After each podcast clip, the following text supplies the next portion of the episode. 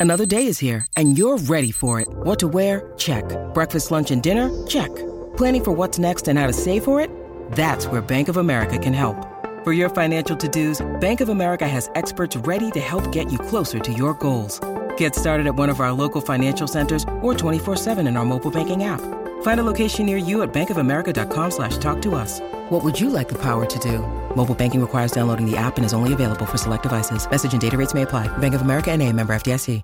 Mother's Day is around the corner. Find the perfect gift for the mom in your life with a stunning piece of jewelry from Blue Nile. From timeless pearls to dazzling gemstones, Blue Nile has something she'll adore. Need it fast? Most items can ship overnight. Plus, enjoy guaranteed free shipping and returns. Don't miss our special Mother's Day deals. Save big on the season's most beautiful trends. For a limited time, get up to 50% off by going to BlueNile.com. That's BlueNile.com. You're listening to the Hockey Podcast Network. New shows every day. Find us at thehockeypodcastnetwork.com or wherever you get your podcasts from.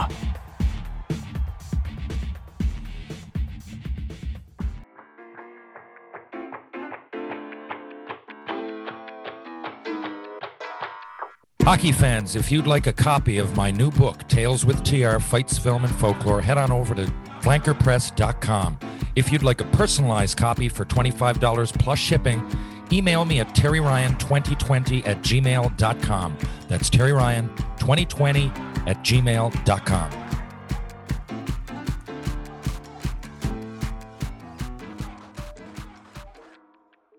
Before we get into this episode, I just wanted to talk to you a little bit about DraftKings Sportsbook. DraftKings Sportsbook is not only my favorite sportsbook, but also America's top rated sportsbook. Speaking of America, our top athletes are over in Tokyo competing for the gold, and DraftKings has a medal worthy offer just for my listeners. Listen to this great offer. Place any pre event wager of $1 to be eligible to cash $100 in free credits if America wins any medal this year. That's right, gold, silver, or bronze, it doesn't matter. That's 100 to 1 odds on an American athlete to stand on the podium and receive either gold, silver, or bronze this week. I love using DraftKings Sportsbook. It's easy to navigate, has plenty of instructions for new bettors, and nearly limitless ways to get in on all the action. My friends and family have been loving DraftKings Sportsbook, and I know you will too. Download the top rated DraftKings Sportsbook app now and use promo code THPN when you sign up to turn $1 into $100 in free credits if America wins a medal. That's code THPN to turn $1 into $100 in free credits for a limited time only at DraftKings Sportsbook.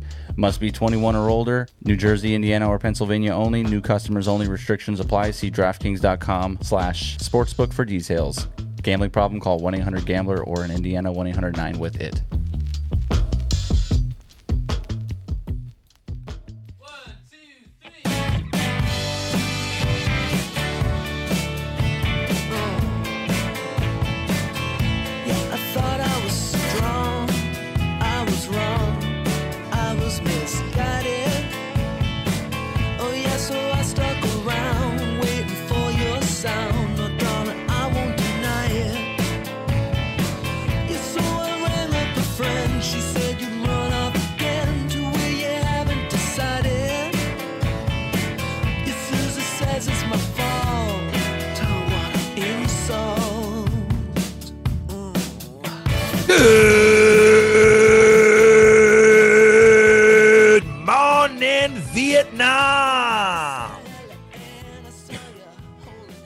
How y'all doing?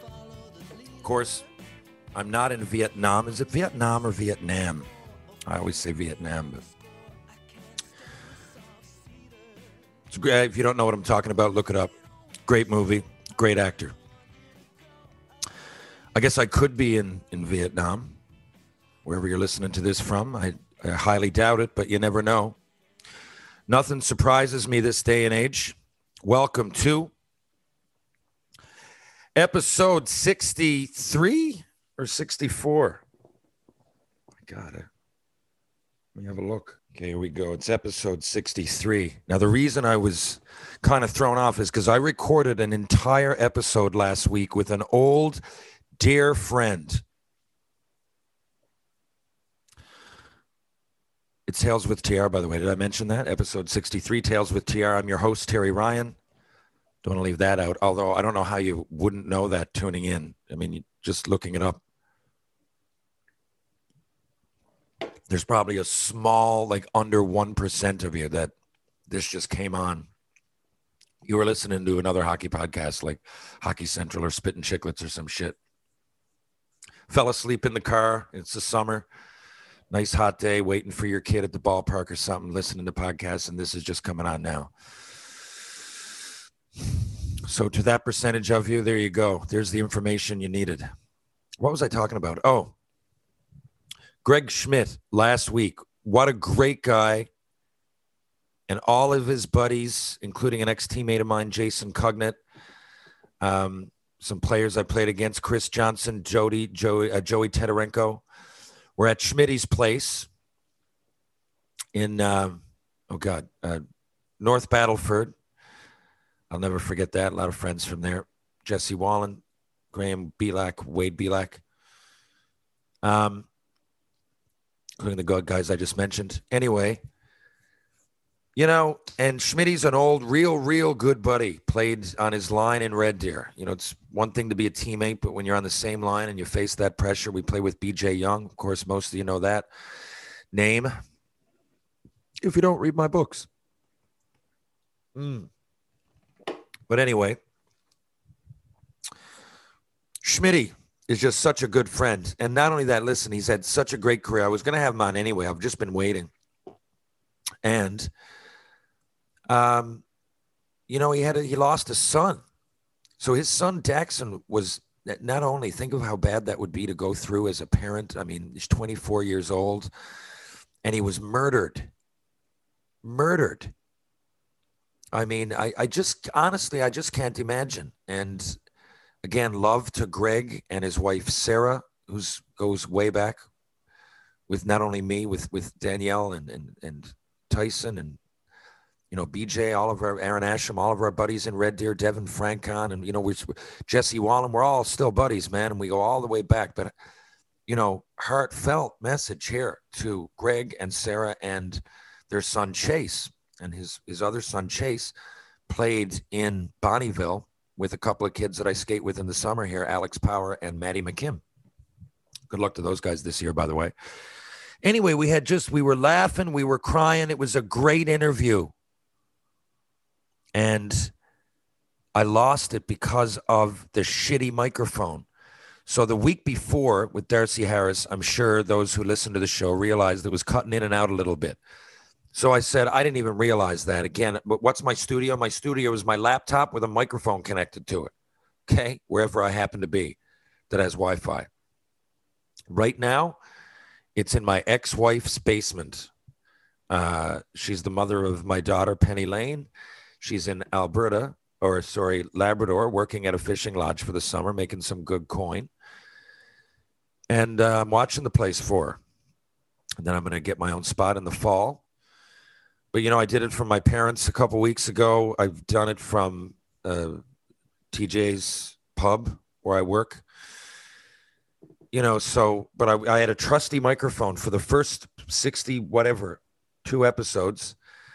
It was good. It just started to flicker in uh, on and off, like you know, it there was a loose connection, and I'm no electrician.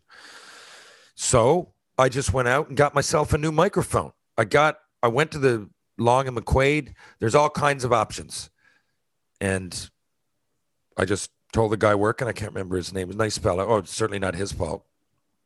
I said, you know, I'm. I just assumed I bought one that was more expensive than the last one I got, not by a lot, but this is how much of a fool I am too. I don't know. I rate things by if this one is 159 and this was 109, then the 159 got to be better. Thing is, though, it's the shit that I don't need, right? Like I, I don't know. I don't have a mixing board. Maybe maybe I should get one of those. Is that what it's called? Um, I, I just you know I got a microphone, and it's got a volume button. That that's it. and I had the volume on crank, and I had it on crank on my computer, and it always seemed to be at the right level. I take this when the when the podcast is over at the end of the day. It sounds the same to me when I'm talking into whatever microphone. I package it, whatever. I hit end, I download it, and I send it off to the people, the good people at the Hockey Podcast Network, because that's who I'm working for. Um, and Isha and Dylan, and um, Dylan usually, um, Isha Jerome and Dylan Kaiser, I think is how you say that. Um, and they're great guys. They started the Hockey Podcast Network, and I'm real, real busy. And I'm mostly, I won't say computer illiterate, but I'm not great when it comes to the technical side of things. So I just send out as a package and they add the music that you hear. I mean, it's my choice, of course. Uh, and, you know, they lend a, they definitely give some advice here and there. But, uh, you know, they started this from scratch a few years ago and now we're building it into something and they're great to me. But I don't know, you know, so if, if it sounds good, it's because Dylan is producing it in Vancouver, right? I, I close my computer, send it off, I'm gone. I wake up the next day, hey, it's Tales with TR. It sounds great. Not that I listen, I can't. I cringe. I cringe at my own voice. You'd never say it. The reason I talk so much isn't a love of hearing my own voice, as as most of you would probably think, which I would probably think. It's that somewhere deep down there's there's an, an eccentric always thinking yeah my mind's always racing. And i don't ever feel like my sentence is finished. I feel like a painter that's looking at the canvas and you know just is, is it's just never complete. Even though i've explained the same story a thousand times I never feel as if I've explained it enough.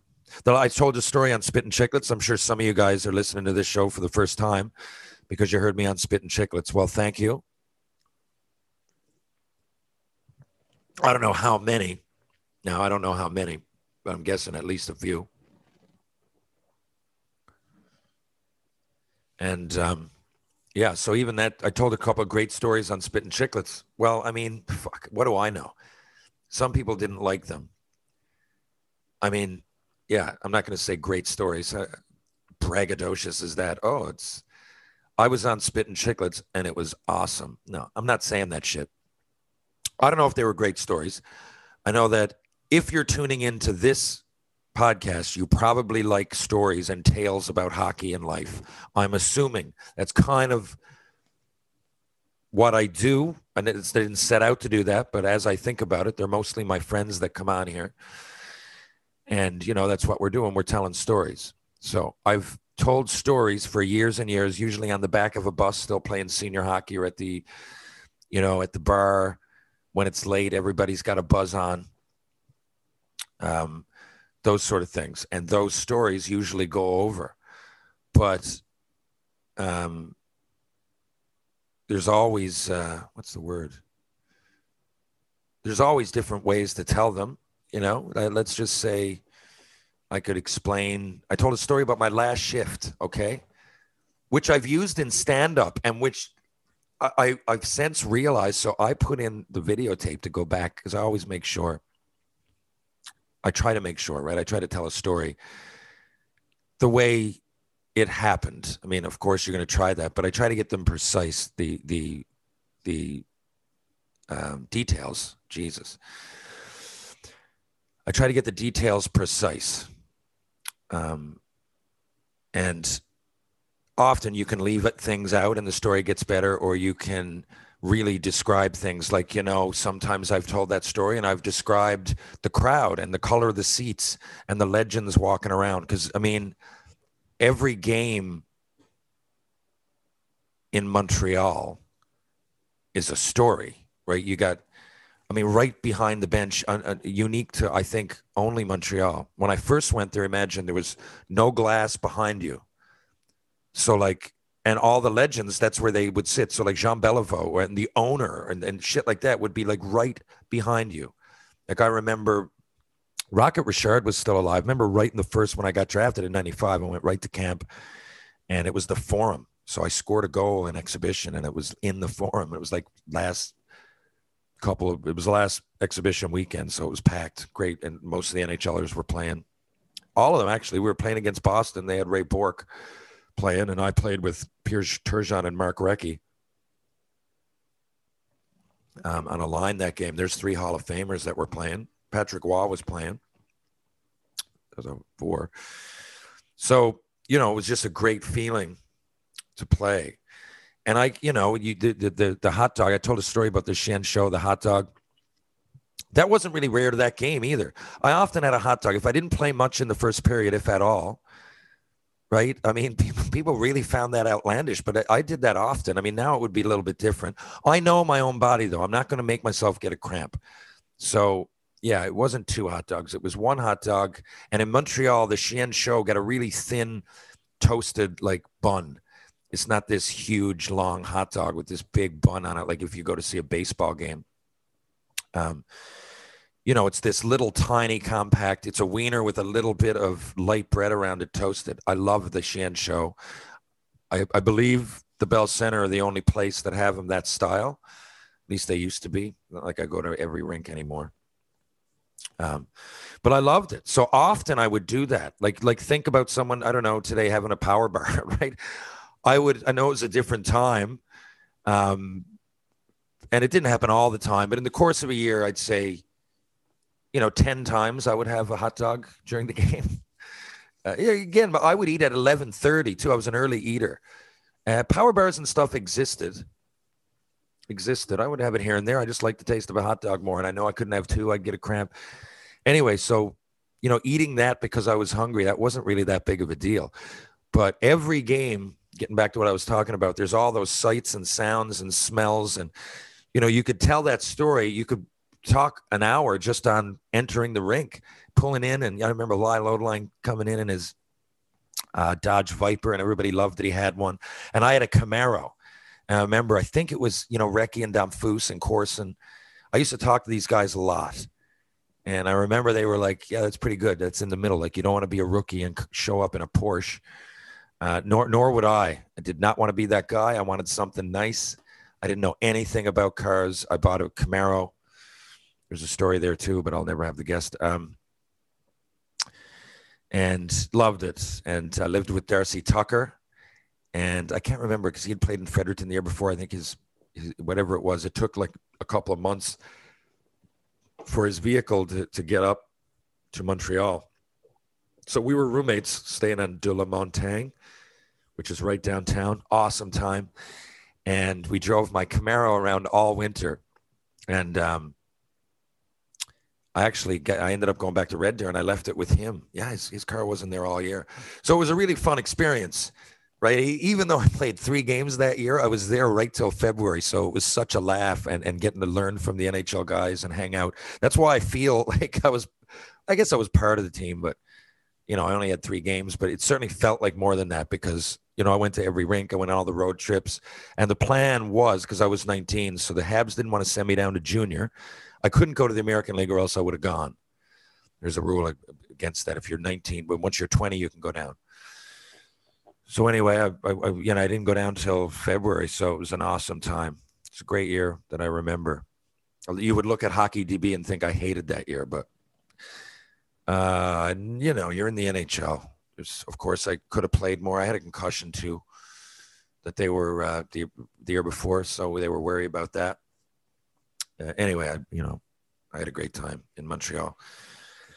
But anyway, just telling about details and, and, and stories and all that. I mean, for those, because I get a lot of these emails, uh, you know, especially lately on, on the podcast. I don't have people working for me either. I got no producer. I got none of that shit. So I get lots of feedback. And anyway, I had a feedback about storytelling first. I'll get into a, a, lot of you ask me how to do it and you want to write books and you would look just just write. A lot of you ask me how how do i get a book deal? Well write something first and then have you know I, I would write it first and then submit it. It's not an idea and then no one's going to sign you if you don't go out and do it all this stuff I talk about was shit that I had written down my whole life. Like whenever anything interesting would happen, I would. So I, I wouldn't go out and write like a chapter. I would just write a little notes, right? I kept a little journal or diary, if you want to say that, but it was more of a journal. Sometimes four months would go by, I wouldn't use it. Sometimes five times in a weekend, right? You, you'd, I don't know, weekend I met Dennis Rodman at Planet Hollywood, and all the Habs were there, and I mean that's that was a big one, right? So all these, I mean, I know I got books, but I've, I'm also 44 years old. I love to live. I try to have a good experience, but as Newfoundlanders, a lot of us are good storytellers, right? People say I'm a good storyteller, but a personally i'm eccentric and, and i'm obsessive compulsive or adhd there's something i haven't been diagnosed but whatever you embrace it i try to harness the energy the right way but no there's something there that helps in storytelling that doesn't help in other areas like um, i don't know trying to get to sleep at night um, but um, but that's a lot of us here you know newfoundlanders very artistic would be one way to put it, but storytellers. I, I, I, think, you know, performers there. And I think it comes from years of, of having to live with the weather and everything. I, I do. Like we go back, we're the oldest. Well, we get the oldest city in North America in St. John's, the first all round year set yearly or first settlement that people stayed all year was Cupid's by John Guy in uh, 1603, I think, or 1604, one of those years. So, and then they were fishermen. So you you had to, you know, live on the edges of these cliffs in this kind of weather, right? With with hurricanes and and uh, you know anybody who's been to Newfoundland, it's a great spot, right? But you don't come here for the weather. If it's nice, bonus, but it could be anything at any time. Now we're having a great summer, and we had one last year. The seasons happen. Look where we are. We're not. People think we're way up north too. We're not. Look where we look at a map. It's just that we're right on the Atlantic, and it's just like being right up in the mountains. If the wind blows one way, it's completely different, especially when icebergs are coming. If, if it's blowing off the land, great. It's 28 degrees. Let's all go to Bowring Park. If it's blowing the other way, it's foggy and the, the, the wind is traveling over icebergs and it's like June. So it can go either way. And with that comes everything. But as you see, I ramble, but I believe that's why we're good, like storytellers and poets and musicians and actors. And we get so much of that here. If you've ever, anybody's ever been here for any length of time and walked around downtown must see that. I mean, every little pub, there's there's a live band or, or live person, live person, live act of some sort. There's all kinds of buskers and, and performers and, and uh, events, right? So I believe that. Um, to get back to what I was talking about earlier, man, do I ramble. Um, the microphone. So those guys are, are great to me and everything, but I couldn't tell while I was doing the episode and I didn't re listen to it. And the microphone absolutely sucked. So I went back and I got the one you're listening to now. And this one I don't think sounds that good either. I find the levels really low. Um, I went back and I, I recorded myself for five minutes before this just to listen. And it doesn't sound good either, but it sounds passable. So I'll apologize now for this episode if it doesn't if the acoustics aren't great but i know you can at least hear me um, and it's fairly clear. So we shall move on. My guest today sandman Terran Sandwith. So long time listeners will know that i've had him on before maybe even twice. I know i had him on once for his like life story. That's often what we do here. Go through somebody's experiences in chronological order, order which is essentially a life story. Um, and I think I had him on one other time briefly. In any case, a real good friend of mine. And because we usually have people on with their life story, it's I find it hard to get to anything else. So I just have some fun stuff I want to talk with Sandman about. He here's some information on him. He's he- you know he played. He's another member of uh, the eight game NHL club. First of all, I don't know how many of us there are, but he played for the Oilers. Um, and he also played for the Tri City Americans right before I got there. Um, Sandman's from out west, from Edmonton. I believe. I think there's a story there, though. He moved. Uh, we'll get it. Um, and he played for the Tri City Americans. We also were teammates on the St. John's Maple Leafs. That's where I really got to know him. He was leaving Tri Cities as I was coming in. Richland, Pasco, Kennewick, for those of you that don't know, in the Western Division of the Western Hockey League. Um, and you know, he's just got some good stories. I like his insight, and judging by the numbers, people like when I have him on. So I thought, why not? I have a studio coming soon. Uh, that's I'm gonna move to a Joe Rogan type atmosphere. Is my plan. Uh, to maybe do some you know local guests i like i was going to have mick davis from the novaks on i was going to have alan doyle great big sea uh, even alex newhook i had him on once but uh, you know he's played a, since i've had him on he's scored his first nhl goal and played eight games for the avalanche in last year's nhl this year's sorry nhl playoffs so i wanted to have him on but i, I don't to be honest with you, even if it's your buddy, it's not as personal when you're doing them by Zoom, which is how I'm doing them now. I want to have the studio. I want to look into somebody's eyes in real life and have a back and forth. And then I don't think I'd hog the mic as much, first of all. I think I'd be more at ease with it. It'd certainly feel like more comfortable. And I could have a camera there and video. For whatever reason, a lot of people like to watch these things. I've since come to uh, realize I didn't know any of that, so I'm kind of missing the boat. But now, why you would want to look at this face, I I really don't have any idea.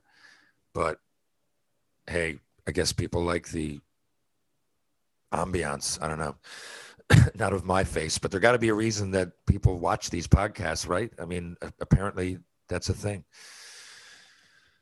Uh, unbeknownst to me, as of like two weeks ago. And anyway, if if my my my plan gets even bigger than that, I would like to at some point uh, fly into different places and maybe get some local celebrities slash intriguing people. And I have people on board to help me do that before I get flooded with emails. All this, uh, you know, is due to knowing a lot of locals here that are good at what they do and I think I can work something out for a studio and then the people at the Hockey Podcast Network. And that's who I work for. So if you want, if you're interested and you like hockey podcasts, I don't have a time to listen to all 30 odd that they have. They have 30 odd podcasts, uh, and generally one for each NHL team. And then they have a few, you know, like mine that are, I wouldn't say opinion based, but, you know, we can go in any direction. I'm like a renegade of the, uh, of the Hockey Podcast Network because, to be honest with you, I know what's to my advantage. I know what I'm decent at. And I think it's kind of like mine is kind of like if you're on a bus and a guy just got traded to your team and no one really knows him yet, but he's having a beer back there and they're kind of getting to know him. And then I'm like, hey, well, this is, a, did you know this about Sam Man? And then we'll t- tell that story. And then, you know, then the conversation comes with Sam Man or whoever it would be, and everybody's sitting around, and then he gets to tell some stories. That's generally what my podcast is. And to do that, I don't need to do much research, right?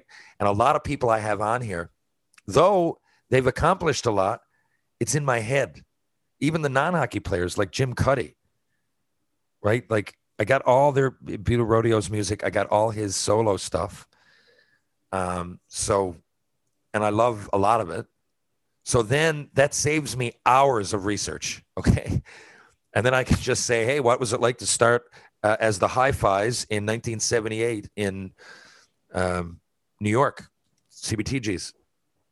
And, uh, you know, go from there. I, and I know that information whereby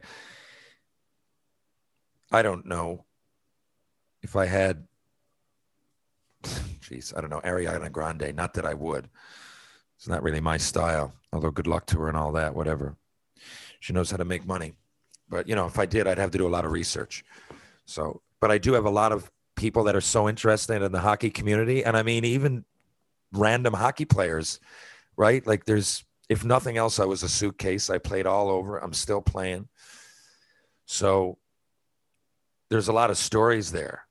Now, people that listen to this seem to respond to exactly those kind of guys, like Darcy Harris last week. You know, three years pro, didn't play in the NHL, has a fantastic story about getting an NHL contract, though. Um, is a teacher now. People like that. At, at the very beginning, I wouldn't really have thought that those episodes would go over as, as well as they do. But uh, hey, they do. And A, it saves me a lot of time and effort, I guess. But I'm so busy. It's hard to do this, right? I plan them in the middle of the week. Uh, so in a nine to five job, I, you know, early in the day too, I, I, I probably wouldn't be able to do this, but Do four or five different things. But anyway,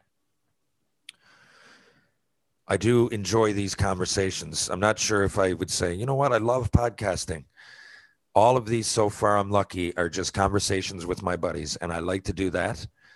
And at some point, that'll run out, I guess, and then I'll really know if I love podcasting. But uh, in any case, if there were people that I didn't know all to pieces, which is going to happen, I'd way rather do that in a studio. And uh, maybe someday, relatively soon, I'll be coming to a city near you. And who knows, maybe we could do it in front of an audience. My mind is going quick on this stuff. And uh, there's a lot of options. I guess it's however much work I want to put in. So, anyway, yeah, Sandman. Uh, God, I, I really do ramble. Is a great friend, great guest, and should have. We should have an interesting conversation. Um, I got a lot of messages about guys signing um, in all sports, actually, because this is you know free agent frenzy, and there's been trades, and uh, this has been crazy off season in the uh, NHL too, but probably the craziest that I remember. But I guess that's subjective. What you know, what's crazy for me isn't necessarily crazy for you. Your team probably did nothing, but I just think there's a lot more movement than there has been. I got nothing to go by.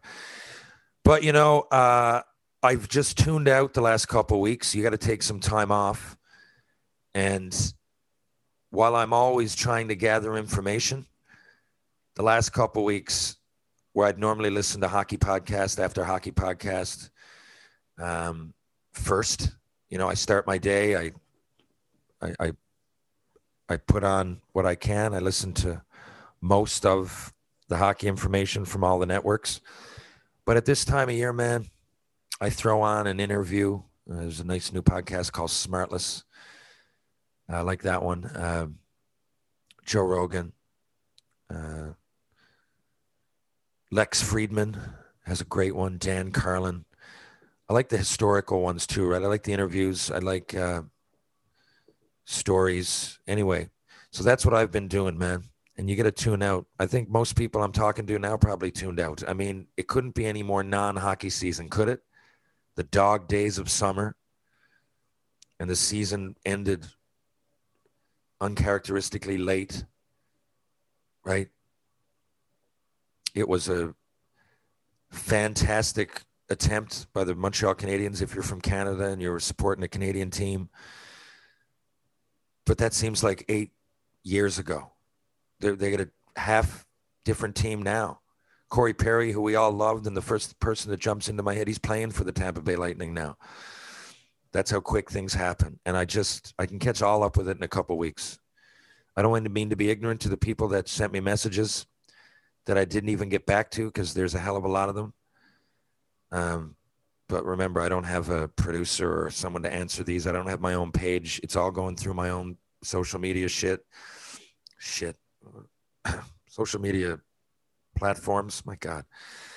Um, and I honestly, I, you know, I do a lot of other things. I'm, I'm running a bar. I'm uh, working and as a doing some stunts and acting uh, and working on a film crew outside of that. So when I look down and, and, and when something like Chiclets happens, I have like, you know, h- hundreds of messages and it's hard to get to all of them. And I know most of you are just nice and supporting me and everything. And you generally want to know what I have to say, but I just can't get to all of it. And I apologize. And uh, I don't have much to say about the free agent signings yet. I know a couple in my head, but I don't even want to go there. Maybe that'll be next week. Uh, but for the time being, Terran the Sandman Sandwith coming right up. Okay, we're back. My next guest is a fellow former Tri City American who played four years in the WHL, developing a reputation as a no nonsense puck moving defenseman. As a result, he was drafted in the second round, 42nd overall, by the Philadelphia Flyers in 1990. He began his professional career in 1992 93 with the legendary Hershey Bears and went on to enjoy more than a decade of pro hockey all over the world, earning a degree in the process and parlaying that into a successful business career post hockey card hero. Also, a member of the distinguished eight game NHL club and former St. John's Maple Leaf fan favorite, he is a smart student, a good looking guy, a wild Westerner, a fun friend, a boozing buddy, a tantalizing teammate.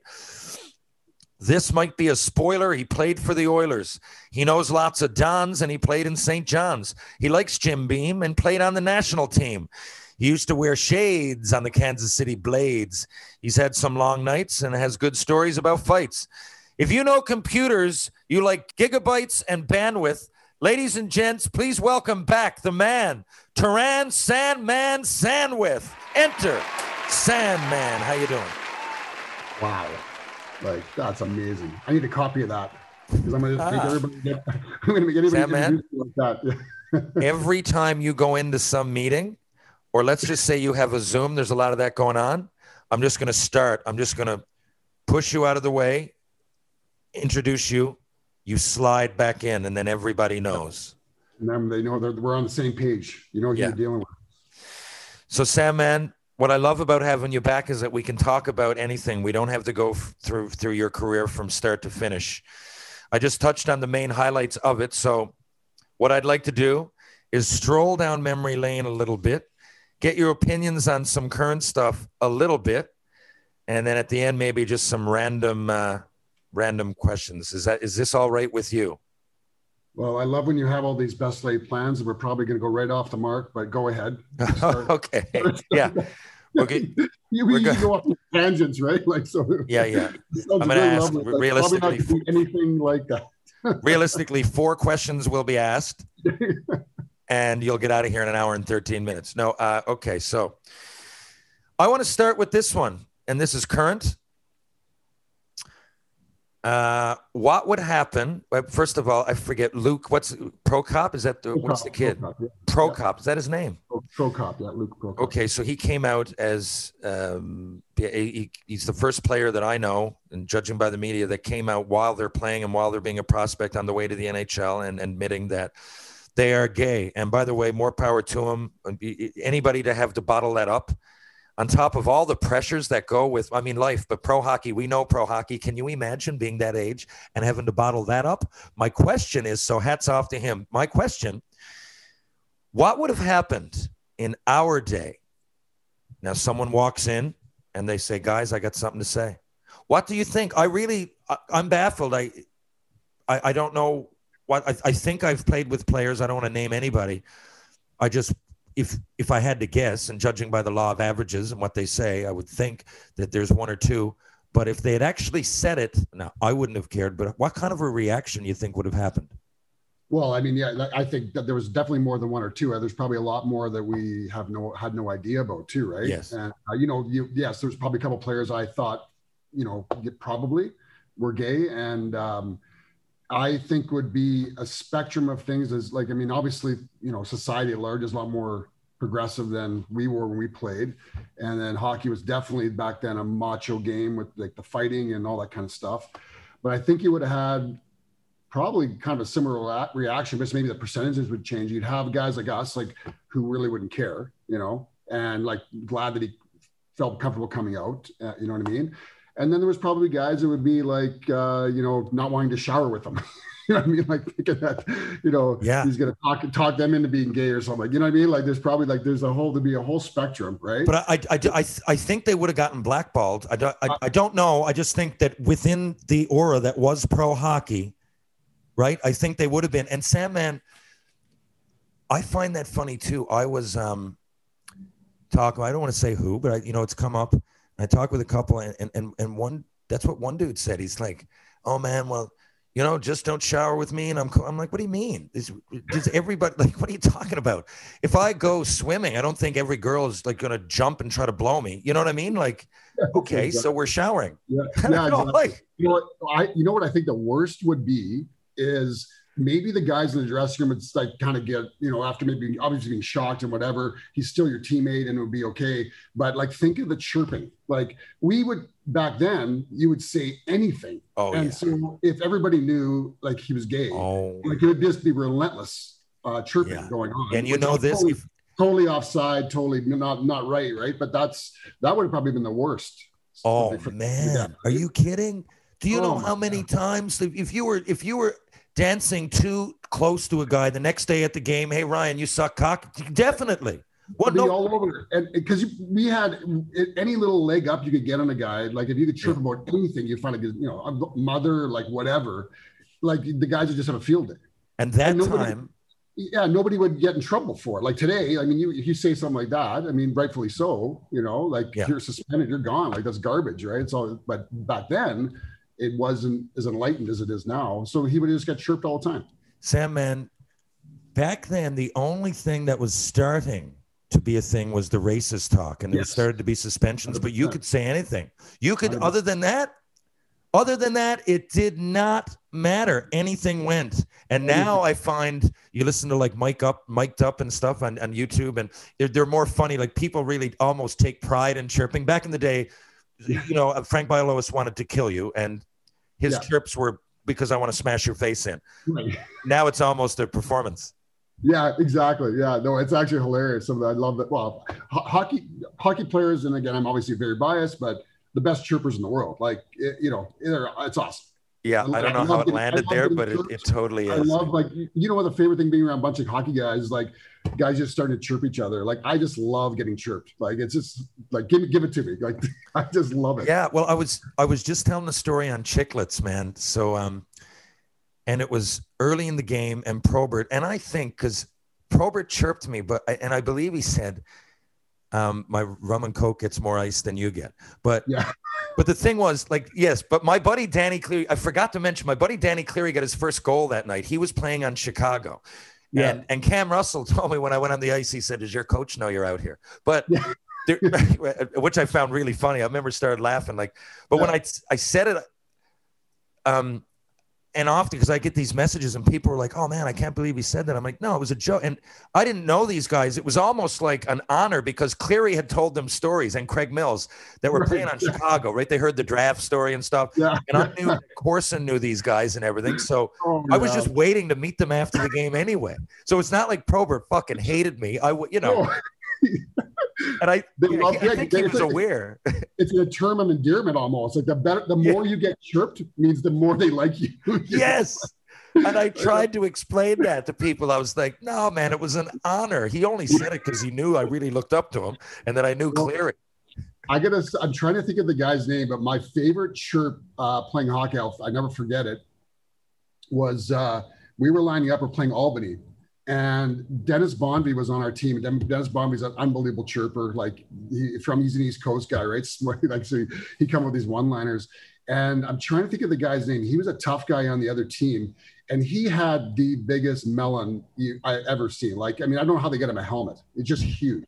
Yeah. You know, and he goes, he's we're like the puck is just getting ready to be dropped, and I can't remember the centerman. Um, you know, you know him too. But anyway, he uh, literally like you know it goes silent just before the Oh, puck yeah. drop, right?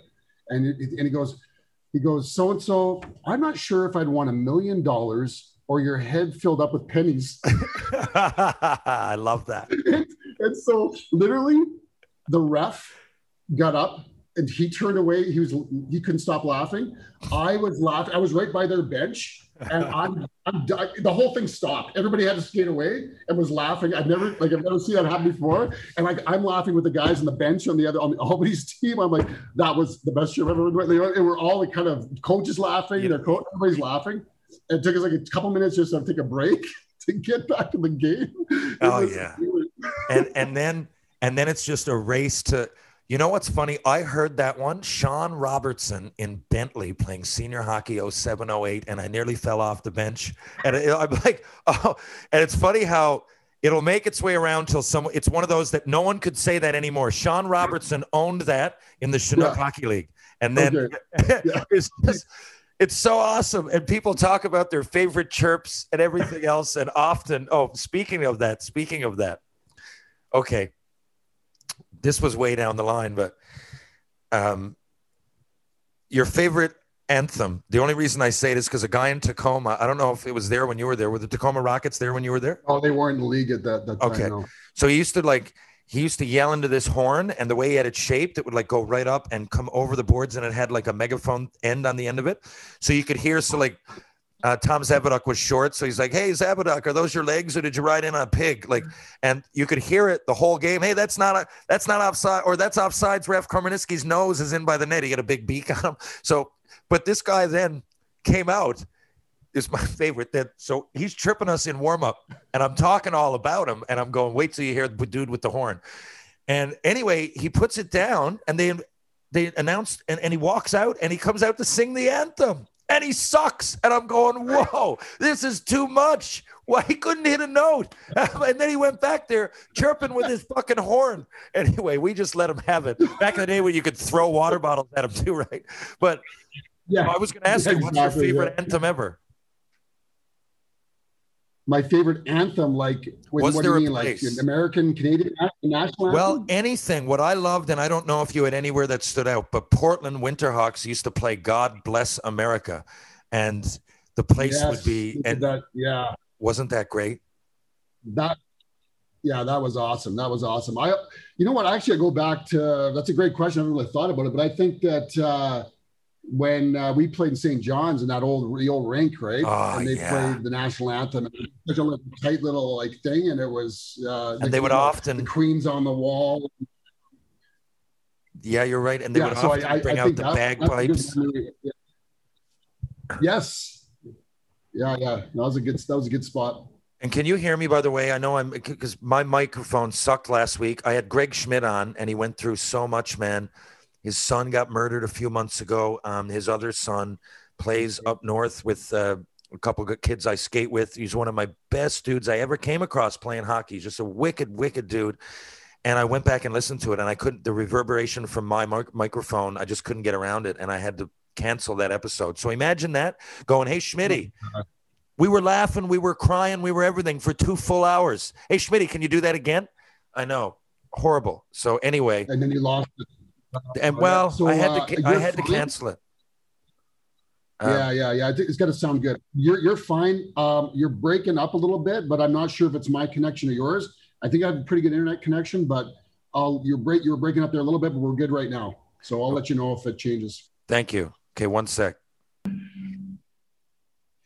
Okay, Sandman, I just actually moved. Uh, tell me if it keeps going in and out. I'm not really sure. The internet connection is normally good, but the last couple of weeks I've had so much. And until I get a studio, you know, and then I- I'll tell you about what my, what my plans are. But it's only my computer and a microphone. Yeah. So, yeah. and I went and got this at Long and McQuade. It, it, it doesn't sound good to me either, but at the end, it sounds completely different than when I test it. So I don't even fucking know, man. Um, Anyway, we'll move on from that. I think the last question I asked you was about the national anthem, right? An anthem, yeah, yeah. We were just talking uh, St. John's and yeah, Portland, which Portland was a great rink to play in. Like, I think I think the anthems were always about like it was almost about the rink. Like you know, you played in some really cool rinks, uh, older rinks or whatever, and the fans or whatever. And then that, when the anthem came on, it was more about the whole atmosphere and not about necessarily the, the singer or whatever. But the God Bless America one, I totally remember that. That's that's a great one. Yeah, it was the only. Like, it was the first time I came across the song. First of all, and it really reminded me that I was in the United States. I've, Right. no one would ever sing that in Canada. And Portland's such a such a nice city. Yeah. Uh, name five things you think. Let's say three, because we'll go on that were different about the WHL when when you played, or I guess by extension when I played. You don't like you. You just throwing this stuff at me here. Like I, I think you should have given me these questions ahead of time so I could come up with some really good stuff. Well, let's No. think of. Well, I want the three obvious ones. Well, if I give you too much time, a we'd Yeah, be here exactly. forever, and one of Fair us would enough. get arrested. I'm just kidding. Um, the what's different? Well, definitely the quality of the buses. Like you know, like we used to sleep on the floors, in the chairs. These guys got sleepers and beds and all this kind of stuff, right? Yeah. Like that. Like you can you imagine? Like like we you drive 12 hours and you would be sleeping on the floor. yeah, and Bring a little oh, cushion, in- maybe. I remember. I remember folding up pizza boxes more than once. Like it was a go-to. Like if my if my pillow was just not, I'd put my pizza box folded up, throw that on the on the leg rest or the leg rest of the chair in front of me, whatever it was. Wedge myself down in between the seats. And the funniest thing was like being happy, going like, oh, oh, that's good. And then like so much joy when you found a comfortable spot. And and on the other side, like I'm happy about wedging my way out of this bus that I don't want to know what I'm sleeping on uh, with a bunch of men. It just like, you know, oh, the things that give you joy. Well, and then we'd have to go play a game. Like, I mean, you know, now, now, like, it's so much more uh, in, in every layer of sports, and but hockey, definitely, it's like they actually think about how do we prep these players and put them in the best position, like diet wise, you know, fitness wise, sleeping, you know, cores. How can we make it so we can win the game? We have a better chance of winning the game if our players are in better condition or whatever, right? Back then, it's like, no, just just sleep on the floor for 12 hours and then get off the bus and go play a game And you know, Kamloops, you know, and they're gonna get your, you know, Scott Niedermayer is gonna like just dangle you because you can't even keep your eyes open. And- like, oh, totally. And you would always hear the whole time you'd hear the crunch of the chips and the spit sound of people spit and chew. Just like what else is unhealthy? No one monitored anything. well, that's another. We could put that on the list too. Like chew spitting, like half the team, right? Like spit and chew all the time, and like, oh my god, I'm like, what are you? I was like, why would you do that? Like, I mean, it's like, cause you know, I mean, you're young and you're single and whatever, and you go like, so guys go to the bar with a chew cup, they'd be spitting in the bar. I'm like, what would any girl want want to talk to you? Talk to you when you're doing that. Totally. Totally. Why would you're taking yourself right out of the game? You're making my job much easier, right? But again, I know. I I, I guess it's perspective. I'm like, well, if you're if you're not here to have a good time and socialize and meet women or whatever it is, like whatever bar you're in, there's why are you spending six bucks, seven bucks a beer? You just go to the hotel. yeah, what's the whole point? Um, so another thing, definitely, we got obviously. I think the low hanging fruit is a fight. That fight, that fight, it's in the tough guys and stuff back then, right? Like, I mean, there was some, and and you know, I think even like well, you're you're a little bit younger than me. Like, you, it was still tough back then, but it was like almost like every generation. Like, it was like used to be tougher. Like the the old school guys that were really tough, and then it was like then we came in, we had a bunch of tough guys, but not as tough as the previous generation. You know what I mean? And uh, like I, like I, a, name that popped in my head is uh, Scary Tough Kerry Toporowski. Like that was his nickname, and he played in Spokane, and he broke the penalty minute record. And I think you've talked about him before because he Without he didn't have 10 five- minutes. Right, without 10 minutes. He had 500 and some penalty minutes. And I'm not lying to you. Every single shift, every single shift he was on the ice, he was trying to fight somebody. Like, you know, usually tough guys or whatever, like, you know, you play the game and then if something happens or, you know, you get to change the momentum of game, whatever. Like, he literally was going out every single shift to try and fight like, So- it was so like relentless. There's a one in three chance that you're gonna get like every time every time your shift rolls up there's a one in three chance that you're going to step onto the ice and a big tough person with a weapon wants to fight you right like who wants that like, oh my God.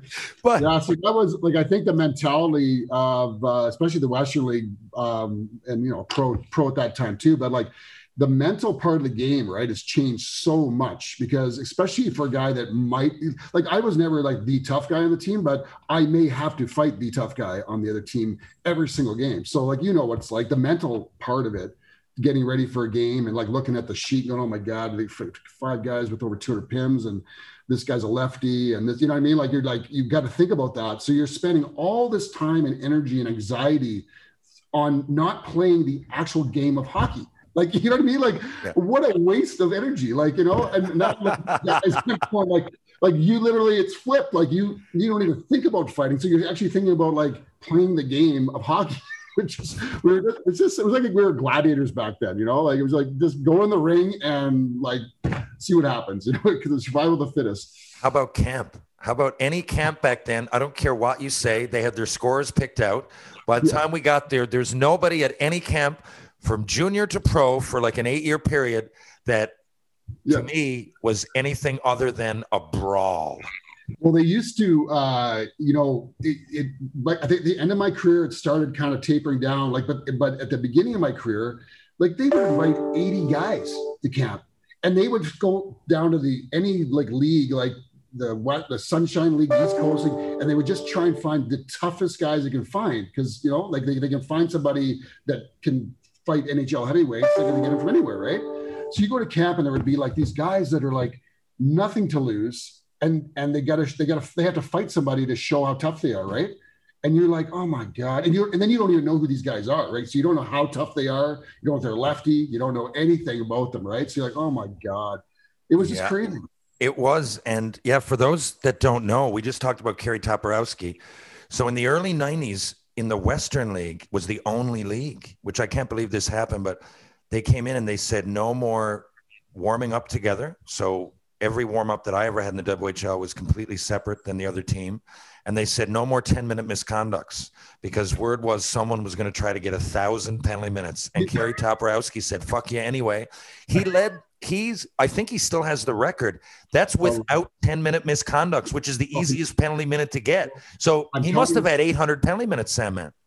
But buddy i'm telling yeah i'm telling you like i know how he did it because i've played against him like i mean I'm, I'm telling you every single shift every single shift he was trying to fight somebody but you know where that that whole thing started abe with the uh with the nets and the separate warm-ups was in prince albert right Yeah, I heard that. was just before four or five years before I played, or maybe two. I don't even know. I wasn't in the league, but um, uh, Prince Albert had the super tough team. They had like Dave Manson.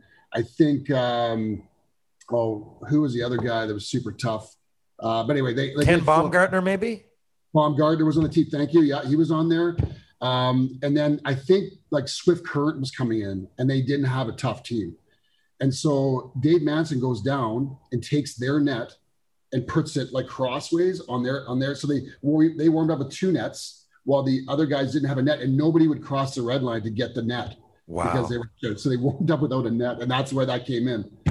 You'd have to though. I'm so stupid though. You know, I would just run into the other zone and like, just like like a, and get shit kicked by 20 people. I just I couldn't I couldn't go back in, and that's why we were. what. See, to me, it wasn't an option not to. So you might as well learn how to do it because I can't. There's no way I'm going to like slither through my career and Yes. avoid all of these guys. So I would rather have their respect.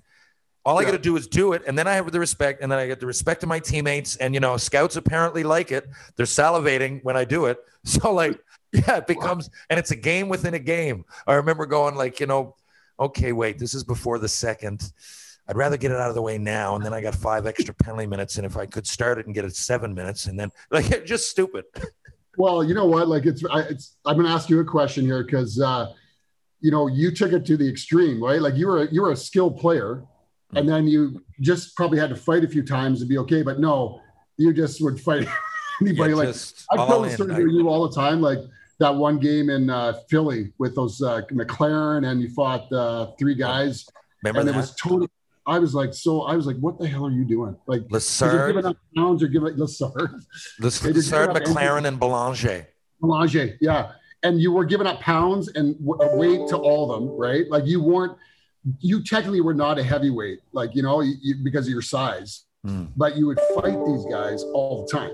And you didn't, you didn't give a shit. You'd go toe to toe with them. So you were, I, I like I'd say this to everybody, you pound for pound were the toughest guy I ever played with because your mentality was you didn't give, you didn't give a shit. Thanks. Well, You- no, but you know what I mean? Like, but you, uh, I, like, let me ask you this: If you go back, would you, in the same era, like, so nothing changed? Would you, would you, do you wish you fought less? And just kind of, or not just your that was just your mentality and you didn't care. That's that's a great question.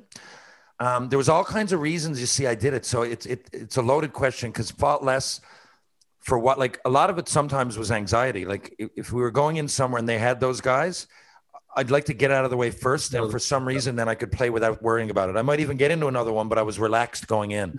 I didn't like the feeling if I knew it was going to happen. And then there was, I'm going to get on the score sheet somehow. Whatever team I played on, I felt like I wasn't doing my job if I went to if I went four games and there was zeros.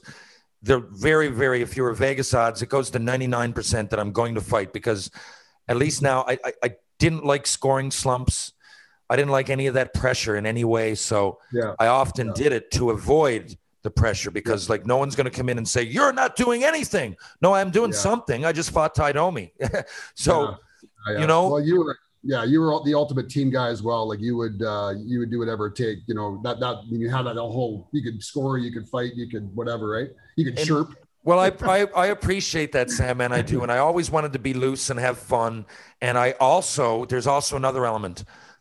As you do it, you're gaining these guys respect, and I wanted respect from these tough motherfuckers that were doing this Yeah. For a living. And I knew I could, you know, I don't want to say fall back on scoring. What a cocky thing to say, but I knew I could put the puck in the net. And the final part of it is that yeah, like you know, you you I mean, half the fights you were in, you didn't want to get in them, but you knew that you could. You look down the bench, you're Yeah. like, oh fuck, Syl Apps is not going to do it. Tyler Harleton's definitely not going to do it. Okay, who's out there? Jesus. Okay, these guys are out. Okay, boys, I'll take this one. For, you know, for us. I'm probably not going to win, but I can get him at least some kind of a skirmish. The fans are going to cheer. We're going to go to the box, and this guy's not going to be thinking about you.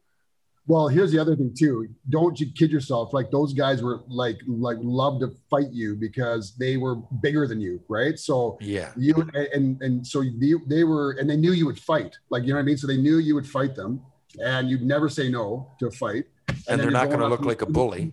And you're already yeah exactly. I'm not letting you bully me, right? Yeah. And uh, but then you're giving up weight and you're giving up pounds, giving up you know all that kind of stuff. And then you would fight like you would you wouldn't get you would never get into a fight just uh, grapple a guy like you going you went toe to toe every single time. Yeah, that's the other thing. I know. Once I'm into it, I'm like, I'm Yeah. into it now. I'm into it. This is the moment. Yeah. Let's Yeah. just do it and do it right.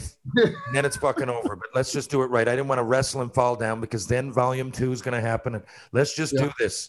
And there was always the momentum is something too. So if you were a straight up tough guy, like if you were coming into the game, like when we played, I don't know, Dennis Maxwell or Shawn Thornton, right? Not Yeah. taking anything away from Thornton. He became a great third line. I'm just saying on that year we played with him on the Leafs, he was putting Vaseline on his face, wearing Yes. goalie jerseys, wearing leather strap. I mean, there's a reason he was doing that. So he was Yeah. going in to fight McLaren and them. If he goes out and fights McLaren and loses two in a row, that's not good for us. But Yes. for me, I Yeah. used to think I'm fighting these people like it's it's a win-win because I'm not expected to win. If I just start going, it's, it's if I get one punched, I guess it's a loss. But you know, the, the style of fighting, I knew everybody would cheer. So it's all about momentum, and I might even get beat. But if I throw 30 and we go toe to toe to toe to toe, and people are, Yeah. then you're also I don't want to say letting yourself off the hook, but your team has a better chance for momentum, right? But if I grab Martin St. Louis and don't absolutely even then even then it's going to be like you fucking i might start something Yeah. now you might have to fight because i made a bad decision Yeah, hundred percent. Yeah, yeah, hundred percent. No, the psychology of the fighting. Uh, there's so many layers to it, right? Like, and the timing and the people you fought and why you fought. But you know, it's all this this code that you you can't even explain, right? Like you're you're doing you're doing a hell of a job explaining it, but it's like there's so many intricate things that went into it, right?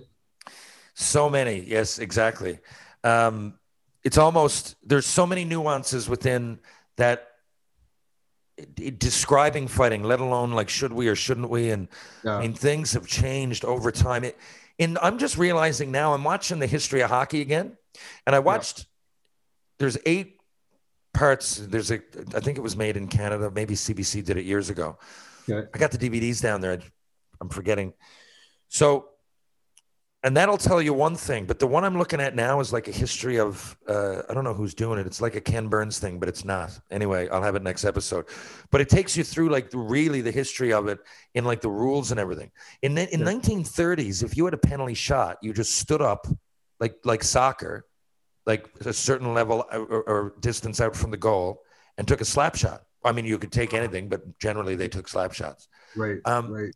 And I'm going, wow. Like Yeah. 10 years before that, there was a rover.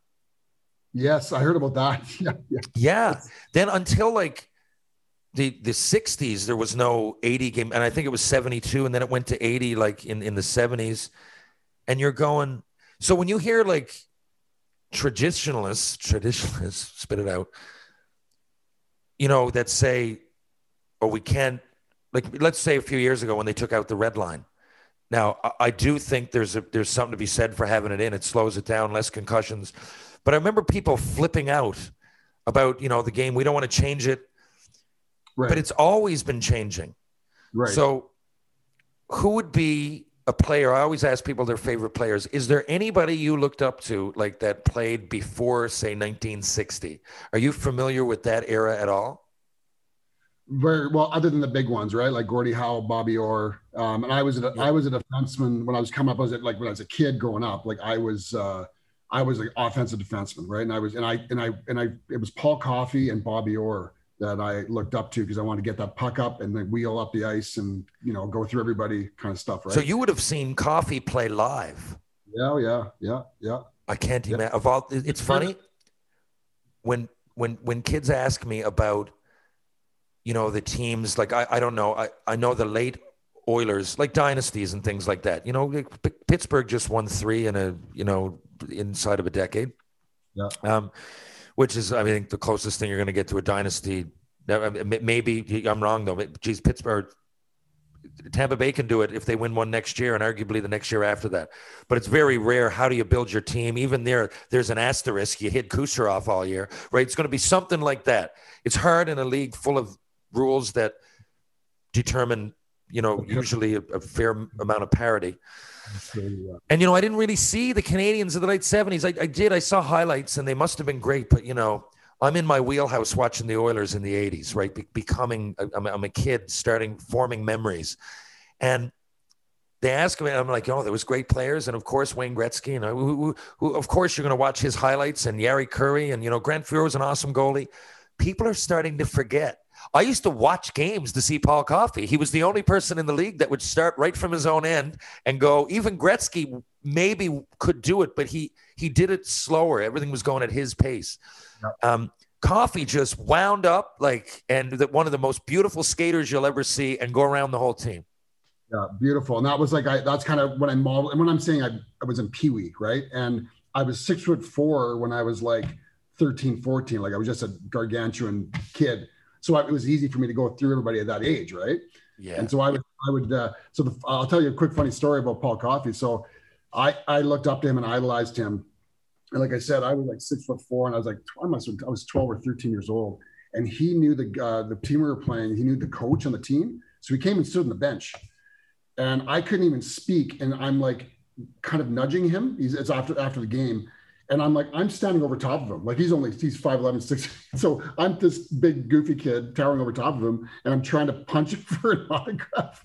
So uh, yeah, it's hilarious. So anyway, so I had a Paul Coffey's autograph. And so fast forward, um, we do that. There, um, I'm in the construction industry in Edmonton, and we put a team in every year in the Alzheimer's Pro Am tournament, which is like, you know, you raise money for Alzheimer's, and then the top team drafts a pro on their team, like first, second, third. You were out there the one year, so Paul Coffey uh, was on in the in the thing, and and so he we drafted him on our team one year, and so then you know you go back every year, and so you get to know Paul like to say hi, like you know, and he he figured out that I played for the Oilers a little bit, so he kind of you know I mean we weren't buddies by any means, but you know Yeah. when we saw hey hi, how's it going? Well, I moved uh, to Toronto, and I I moved in unbeknownst to me like 15 houses down from Paul Coffey. What are the So, chances? I run into him in Edmonton here at this Alzheimer's thing, and I said, "Yeah, I just moved in this new house." And he said, "Well, what, what what's your address?" And I said, "You like literally are down the street from me." So I go and see him, like you know, I'm back, and he's got this uh, big uh, German Shepherd, beautiful dog, and my kids, uh, we didn't have a dog, and they just love this Reg, Reg Dunlop, and so basically I became. He just said, "Come in every time you want. Take Reg for walks." Like he just leaves really great with my girls. So I'm basically jokingly like I was. I'm Paul Coffey's dog walker. Like, Oh man. I mean, I have we haven't done it for years, but I got so, well, but like it's like going from like being an idol idolizing the guy to going into his house. I had his I had his code to his uh, house, so if they weren't home, I could just walk in, grab Reg, and go for a walk with the kids. I'm like I'm I'm Paul Coffey's dog walker. That's Oh. incredible. I remember you told me that I forgot, I forgot, but I remember you told me that he moved into or he lived in your neighborhood. I didn't realize the dog walking thing. Wow, man. You, you've had that under your hat. The stories that you have under your hat are incredible. Um, do you think the media now are being too hard on Matthews and Marner? Do you think they'll uh, turn it around in Toronto? What do you think? Are you an optimistic, even if you're not a fan? You live in Toronto for a good portion of the year. What do you think? Yeah, well, I, I have to I have to listen to Leafs Nation all the time, but it's, and I'm uh, definitely an Oilers uh, guy for obvious reasons. But I will say, like last year, I was really impressed with Dubas and how he put that team together. Like I thought, like that, you know, you got some good veterans in the room there, and like you got your third, fourth lines, and they got some grit there, and obviously Matthews, Marner, and um, you know, get the goaltending. So I was like, during the whole year, I was like, this is a team. This these guys can go far, right? So I, I think that you know that, that gets lost in it, and I got to say, thank God that they lost in seven games because remember the Oilers just lost in four straight. Oh my So I- God, yes. by everybody, the Leafs fans, right? Because you know the Leafs are going to go on, and I re- a little Schadenfreude. You know they they lost in seven. I'm like didn't have to hear this chirping here anymore.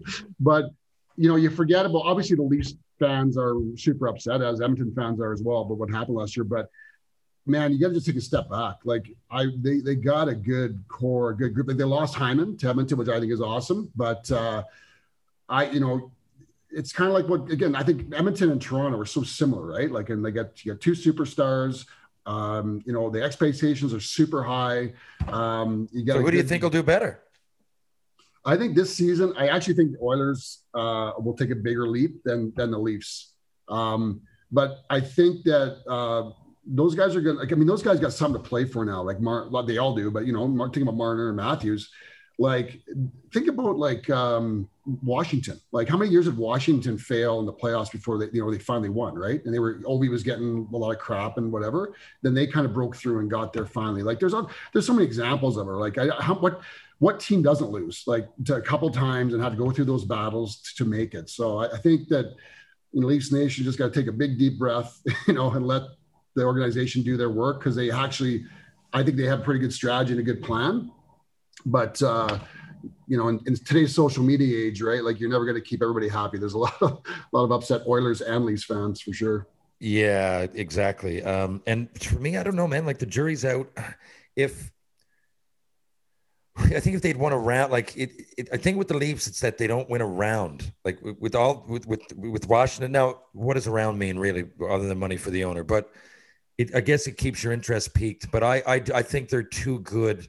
It's not like they're trying to go out there and fail. And there's got to be a level of anxiety and nerves coming in. You don't want to hear that from someone making ten point nine. I know, I know, but Math or Matthews, I think, is you know the, the, the purest. Well, because Ovechkin's still playing, I don't want to say that, but he's one of the most pure scorers I've ever seen in my life. And Math or Marner, I love watching play when he's on. What a great player to watch. So I think it, it, it was tough this year for Oilers fans too. But I think in both cases, if it's a year from now. And neither one of those teams has won a playoff round. I think then maybe now you start going, okay, what can we do to shuffle things up here big time? Oh yeah, I mean if they if they don't make if both of them don't make a big leap and at least win one round next year, there there's going to be some hell to pay for people. There'll be some changes for sure. Who you think could win in a fight? Or do you think Ryan Reaves could beat Bob Probert? Everything else in hockey seems people talk well. Uh, Zdeno Chara's slap shot is uh, harder than MacInnis. Well, there's one pieces. Uh, you know, this guy's a better hitter. This guy's a better scorer. If Gretzky wouldn't have those goals, if there was no goalies, uh, if, if goalies wore better pads, you know, there's always that in the past they were worse. But one thing that comes into my mind is that toughness. And I don't know. Ryan Reaves is a big guy. I don't think he would beat Bob Probert. Of course, anybody can win one fight, but I think Probert's tougher. What do you think? Oh, no, there's no question, and it's not even necessarily the physical attributes; it's the mentality, right? Like we just talked about it. The mentality of Bob Probert was like loved to fight. Like he loved, you know, and he was you the know, toughest in an era of fighters. and he would fight in the bars. Like, you know, I remember stories. I could go play in Adirondack and he used to play there. And like, he would just go to the bar and get in fights, you know, and le- legendary stories about that. And then, and then, you know, then he goes up. So like, I don't think Ryan Reaves is doing that, you know, like, so your, your, your, your, total mental thing is totally different.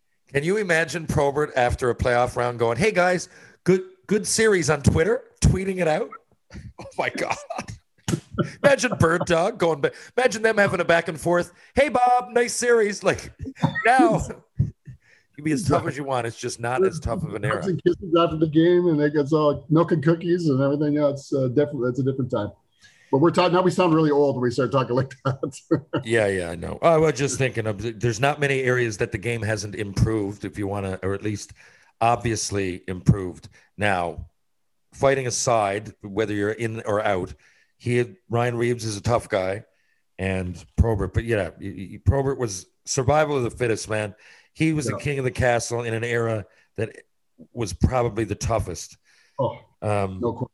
you know, they were. I know it was always tough, and people say Eddie Shore, old school hockey. I'm not, and even the '70s uh, or '70s Flyers and stuff. Sam, man, I, I know it was a tough era, but like Dave Schultz had 20 goals, Chris Nilan in the '80s had 20 goals, Probert had 30. In our era, it started to be: we're going to hire you, and you're going to get one shift, and you're going to build yourself up, and you're going to be a tank, and you're going to be Tony Twist, and you're going to break orbital bones, right? 100%. Yeah, 100%. Probert came out of that era as the toughest. Do you think Ovechkin will break the record? He just signed for five years. He'd need 33 goals a year, average.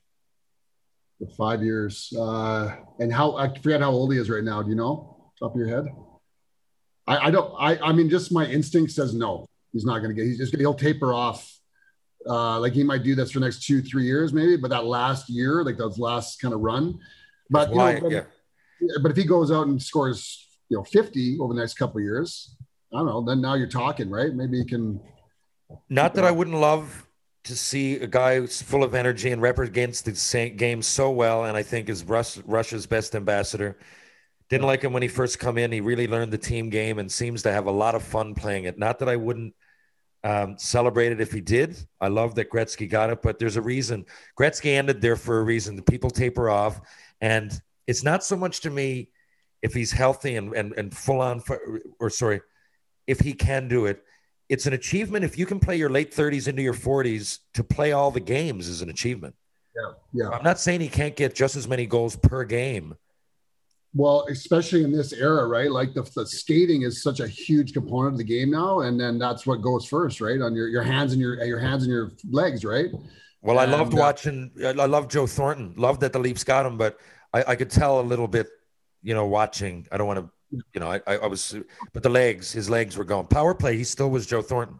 Yeah, yeah percent. It's so hard now with the skating um, to keep a like. I really liked the guy that I really liked that uh, was cheering for was Spezza.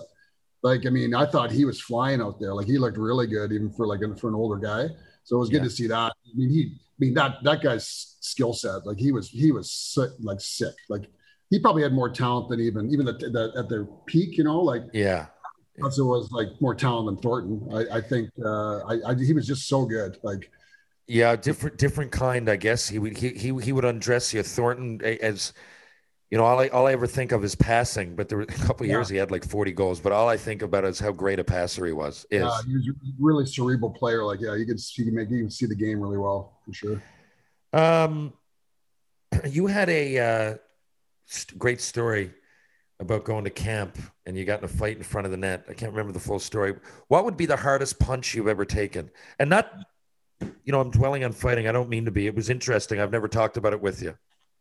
Yeah, that was Chris Simon. Uh, basically, uh, karate chopped me in the neck first day of training camp Flyers, and I went. I'll just tell that story quickly, and then I'll go on to my hardest punch because I was actually going to tell it earlier. Um, yeah, like I got drafted with Chris Simon, and we like and they had uh, man. I actually saw a picture of it. I should send you the picture. Like it was our draft year, and like they had a bunch of picks in the first three rounds, and they had Mike Ricci was fourth overall, and then they had uh, Mikael Renberg. Uh, Wow. then they drafted. Uh, uh, they actually drafted uh, myself. I was in the second round. They drafted uh, Bill Armstrong, who's now the GM of Arizona. So he was Oh, my yeah. first pro. and uh, there was another guy, and we were all like Mike Ricci was the smallest, but we were all six foot four, six Dan Kordic, six five, you know, like all these huge guys, like, and uh, I should it's hilarious, it's hilarious. But all these guys like made it and had really good careers, like except for me and, and Bill. but now Bill's Bill's a GM Arizona, so. Um, but yeah, so my hardest punch. Um, so it's kind of really it uh, affected my game uh, in junior as far as me fighting. Like I, I never was a guy that was a natural fighter, um, and so I I start fighting in junior, and I'm a big guy, and I start beating people up. Like I'm winning all my fights, right? Yeah. And um, and so I'm getting a little bit cocky, right? This is easy, this is pretty easy, right? And so then uh, where Brandon comes into town, and they start me on the starting left wing, like I'm a stay-at-home Oh, defense oh, oh. left wing. And I'm not even, I'm too young and dumb to even understand. I think, oh, well, I must be doing well. You know, I'm getting the starting lineup, get a left wing. You know, never thought, why are they putting on my left wing? Not cross my mind. second. So I line up against this small guy and just one of the ugliest guys I've ever seen. And the puck gets dumped in the corner, and I run this guy like from the blue line. And I'm skating up the ice, and I'm, you know, how do you like them apples? I'm chirping up the ice. And uh, he's like, he's just looking at me like he's not even phased. It. I said, "You want to go?" Sure. So go around. I'm taking this guy. I'm just pounding him. I'm just pounding him, and all of a sudden, like he just goes back and he just caught right in the nose, like right in the beak. Doesn't doesn't break my nose, but like I just like I didn't go down, but I grabbed on. I'd never been punched so hard in my life before. It was Jeff Odgers. oh. So I was so scared to fight. Like when we went into Brandon, like a few weeks later, I mean, I was so scared. I was like, and I did not want to fight. And like Jeff it was- Odgers, man. Whoa, he he was he was the most underrated player, and everybody told me that. There's a thing on YouTube. I was uh, we were in a line brawl in um, Boston, and he fought Chris Murray, and Chris Murray had a good one with him, and I was like, whoa! And everybody came over to tell Murray like that's incredible because Jeff Odgers, kind of like Aaron Asham, almost like everybody says middleweight. Yes, but really? can go with anybody. Can go with anybody, and not and not afraid to. Doesn't it doesn't care, right? Like, so yeah, that was uh, that, and so I never fought like toe to toe with guys. Rarely, like I, I would always kind of use my size and my Darren Langdon.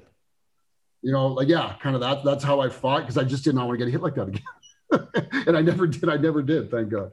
uh, yeah, man, that can do it. Um, Langer throws a bit, but I know what you mean. Langer, Langer would fight anybody, and honestly, even Probert and Langer would find out a way to like go for two and three minutes and wear you down, and then at the end, don't worry, I'm going to throw at some point. Ooh, I fought him twice in senior. One of my buddies, but Jesus, is that guy just next level? Just and and Langer, I don't want to say caught like a bag of milk, but working out wasn't high on his priority list. And you know, cardio, yes, ball hockey all summer, riding his bike, running, like one of those. Like he's going to be fit, but Yeah. he's just naturally the way he's built. He Yeah. just controls you, right? He just controls you, and and knowing how to do it. Yeah. Um. Okay, I got a few Tri City questions for you. Um, are you all right with that? Um, why wouldn't you be? But uh, I got Tri City American trivia. How about that? See if I can remember, man. It's a long time ago. Go ahead. Do you remember the name of the mall? Oh God, I can picture it. I can, I can know, I, I can see it. I'm there. Oh, it's like I, I mean, I said Ken, the Kennewick Mall. Is it? Well, when, I was there, which was like a year after you were there, uh, the Columbia Center. Columbia Center. yes. That's the one. Uh, was there a pro basketball team there when you were there? And if you were, what was the name of the team? no, there was no pro, just us in town. Yeah. no Tri City Chinook. No, that was after. Uh, what's must- the richest of? The, okay, first of all, what are the three cities, and what's the biggest of the three cities that make up Tri Cities? Kennewick, Pasco, and Richland. And uh, what's the biggest one was? Uh, it wasn't Pasco. I'm pretty sure. I think it was. I think it was Kennewick, wasn't it? Kennewick is the biggest at eighty-four thousand. Pasco seventy-five. Richland fifty-eight. I thought Pasco was third. Just give me one second. There's a dog bark, and I got to close the window. This happens when you don't have a studio. One sec.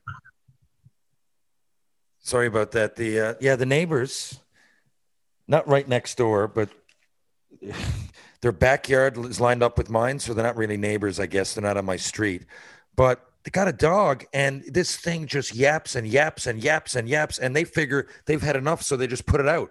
They put it out most of the day. And I oh, guess Oh, they yeah. must have a soundproof fucking house because no one, no one can put up with it. Just the entire day. I mean, Sam, man, twelve o'clock midnight, you can hear it. It's a real problem, and it, it, it's only been the last few days. And I can't wait to see what the I'm I'm I'm the gossip guy too. I don't want to be, but now I'm the gossip guy. Guys, what what are we gonna do about this? You know, Let's stir the pot a little bit. Yeah, it'll go one day. It'll be missing. Yeah, you're like, I don't know. I know what happened. so on, on one level, I, I yeah, like Elaine and Seinfeld. On one level, I feel bad for them. They got, but they must have known. Do your homework. Do something to a, a, a neighborhood. You know, a nice suburb. You know, like anything. It's there's there's houses close houses close together. I just find it really fucking ignorant. I don't figure it out, but it's not my fault. Yeah. People people need to live. Um, what color are the seats in the uh, in the They were arena? red. Were they red? But they, didn't they change the seats? Oh, I thought they were red back in the day. No, they were they they are red. Now it was called the Tri Cities Coliseum. Now it's the Toyota Center. I was going to ask you the name of the Oh, Coliseum. yeah, I would never know that. Yeah, yeah. Toyo. but, uh, yeah, the owner was Ron Toigo. Uh, Oh, What's the main industry in Tri Cities? Uh, it is uh, power, like the nuclear uh, power. Isn't that? Uh, You're right. My billets uh, worked there. Um, what's it called again? Nuclear where the- power plant. I, I forget what it's called, but it's a Yeah. nuclear power plant. We built uh, one of the bombs back in World War II. There, that was one of the like the. They did. Yeah. Anyway, yeah. Did you know this, dude? Do you know this? I came across this fun fact um, in Maxim magazine. Now, how much truth is to that, I really don't know, but someone sent it on to me. That that is Tri City is the highest rate of cancer. Now, obviously, in the United States, I heard you can probably Google this, a simple Google search, but it's abnormally high, and there is a nuclear power plant. So I don't know, Yeah. do the math. Um, that was really morbid, wasn't it? Uh, what stick did you use back when you played junior? Uh, I had a I had Kohos back in the day. Koho Revolution? I don't remember the name of the. I just remember it had red le- red lettering on it. Koho. I can just see that. Sure. Uh, name three streets in Tri City. Oh God. I'm trying to think of the name one that we go cruising up and down the street there. You know what I'm talking about? What's that main one? Oh my God, buddy, I can't. I can't couldn't name one. Kennewick Avenue. Um, yeah.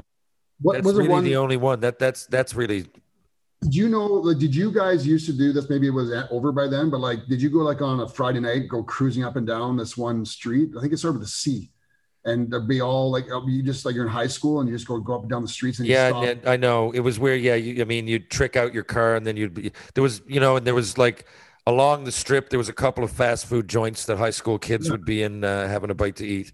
Yeah, uh, I don't know by it was just Columbia Boulevard. I think, yeah, Columbia Boulevard. That's it. Yeah, yeah, yeah. You're I right. think that was Yeah. it. So I did remember one other one. I didn't even remember the street I lived on. Um, can you hear? Can you hear that dog right now? No, can't hear. You can't hear that. What'd you do to him? No, he's just no, he's just he's just it doesn't stop. It, it's not like it barks and then it barks again and then it barks again. That's not stopping. But this is literally there's no moment that it's not. It's like one constant bark, like a No, fucking can't hear it. wind up I can't hear toy. Uh, what county is um, Tri Cities in?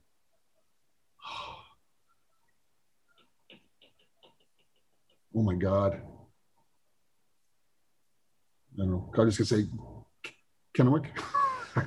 Franklin County and uh, Richland. Part of Richland is in Benton County. So Franklin or Benton, you would have been correct, but uh, I wouldn't have known. What once it was Franklin, I I, I, I kind of remember that. Yeah. Uh, name three things you remember about your first billet house. This is not so much trivia as knowledge. Well, I remember they had. Um, I got there at Christmas time or just after Christmas time, and all these guys were staying in these big mansions. I get, uh, you know, because all, all the people like it was a big deal. We were the first year there, right? So it was a, it was a very big deal in, in, in Tri Cities, and we were kind of like you know many celebrities, I guess.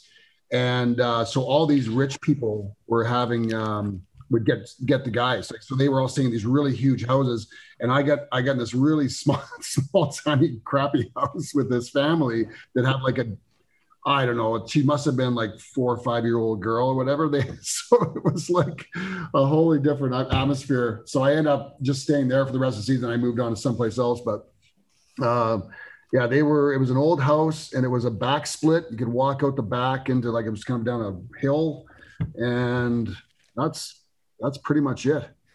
Um, which where is the airport in in uh, Tri Cities? Uh, it is in uh, it's uh, Richland. It's in Pasco. Okay, that's the that's what I thought.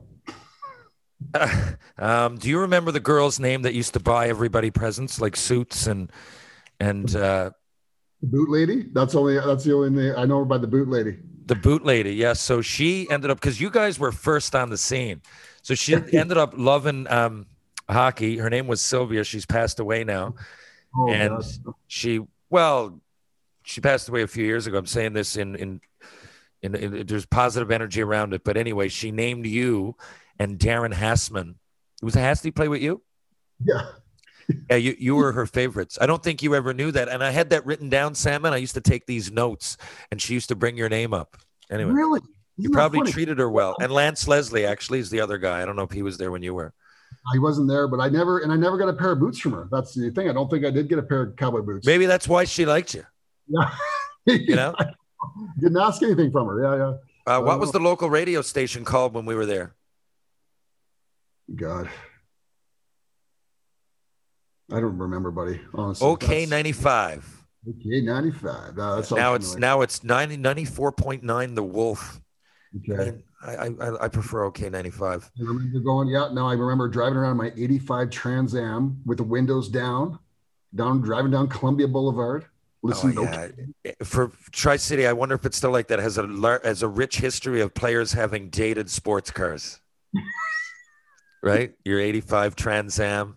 I guess at the time I was six, seven years old. It had, it had the eagle on the hood, it, but it was like a kit, the kit car version, like you know, the kit car, but it had an eagle on the hood, which was very rare. It was a hard top.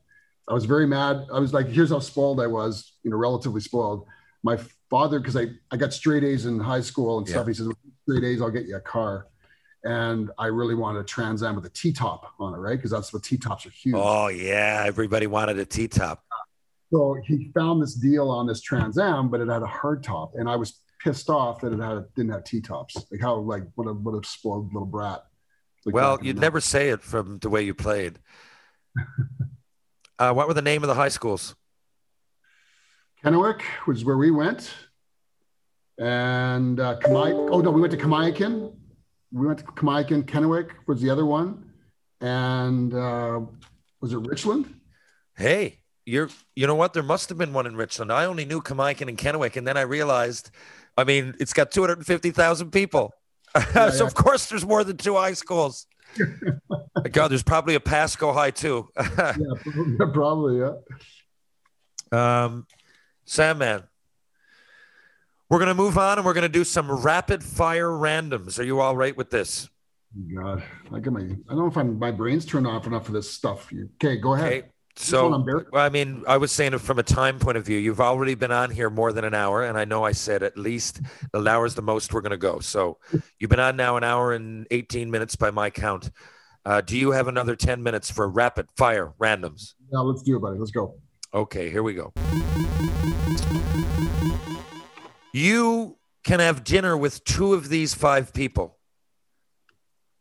Who would they be? Simon Cowell, Ozzy Osbourne, Kane Tanaka, Brad Pitt, Christine Sinclair. Kane Tanaka, in case you're wondering, is the oldest living person. He's 118 years old as we speak. Well, I got Ozzy Osbourne for sure. And now it's between Cowell, Tanaka, Pitt, and Sinclair. I go Sinclair. Well, it's great. If you could go to dinner tonight with her, it would be unbelievable. The night before she plays an Olympic final and possibly gets us a huge medal. That'd be great. Yeah, what a career. Hope she gets it. You have to fight one of these people. Actually, no, you're in a fight. One of these three, you get to pick as a tag team partner Chuck Okay. Norris, Indiana Jones, Deadpool. Deadpool. Yeah. Uh, right, that's right, Ryan Reynolds. Like, I, I, I just I need to meet that guy. I think we'd be really good friends. Wow. cool- There- and, and you know what? You'd be entertained because I mean they're all pretty funny in their own way, but I think Deadpool would just be constantly funny. yeah. Uh, you have to marry one of these three. One of these four. Scarlett Johansson, 1995 Elizabeth Hurley, or 2003 Halle Berry, or I'm adding Ryan Reynolds because I don't know. You've never said it. I assume that you're straight, but in this episode, in this world, who knows? Maybe you want maybe you want to marry Ryan Reynolds. I don't know. I would I would just marry I would just marry him so I could just hang out with him. You know. Like, we wouldn't have a relationship. We do that. But if I had to, I would pick a, a Liz Hurley for sure. Ah, so would I, Sam man. Yeah, just beautiful. Yeah. I couldn't like I had to go to Austin Powers the second time for the laughs because I just couldn't get over looking at her. 1995 too. What a fucking year that was for me. I was hard the entire year. Elizabeth Hurley just I I just like man. And it was a great year on the scoreboard. Yeah. Um next to you on the plane. So you're going from Edmonton over to St. John's. They have a direct flight. You're you're you're coming all the way over. You're going to be on the plane for about 6 or 7 hours. Jesus Christ of these dead people. This is a hypothetical. Yeah. John Lennon, Hitler, Charles Darwin, Aristotle. Now, of course, I'm not saying that you like Hitler. This isn't a like. This is who do you want to sit next to and g- gather information from. I mean, Hitler. So I know I'm going to get hate mail, but you know, if it was between Hitler and Joe fucking Smith, I'd pick Hitler because I'd want to pick his fucking brain, one of the most evil brains of all time. So I need to qualify it that way now, so people don't think you're a Nazi. Well, you probably figured out about a half an hour of these just was absolutely crazy. that was, Yeah. was- Probably find out a lot of shit. yeah. Uh, I would. Um, what was uh, Aristotle? I think that would be very fascinating. It would be fascinating, wouldn't it? I think Jesus Christ would be a letdown for anybody, even if you're not religious. I just think he was a decent profit that got thrust into a situation. Absolutely. Um, you have to kill one of these people. The girl that ruined the Tour de France. Did you see that? Oh my god. Did you see the person that that she came out and held up the sign? Unbelievable. So we this is hypothetical. So This is let's just say you got a gun to your head. There's an alternate universe, and one of these people has to die, or else the world isn't going to go on. Because it's a it's a terrible question, but one of these people has to. There's no choice, and you have to pick, and no one's going to find out.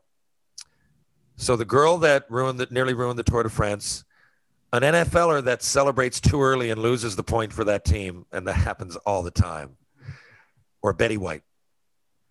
Oh my god. Oh, I got to go with the the late the girl like that put the sign out. I mean, you know, she's not very smart, obviously. Anyway. But Betty White's like 98 is going to die soon anyway. Well, this that's, girl probably that's, that's, that's true, but I like Betty White a lot. I think she's awesome. two years of Betty White are definitely better than 60 years with this fucking moron. klutz. exactly. Oh, I laughed, but man, I mean, what the fuck? And you know what? You know what? Idiots like that are what ruins it for everybody else because now there'll be a fucking barrier. Now you won't be able to go up and watch, will you? Because some fucking idiot out of a million that have ever watched held up a fucking sign and now we're all going to be penalized. hundred percent. What superpower would you like to have? Are you uh, going to give me a list or what? No.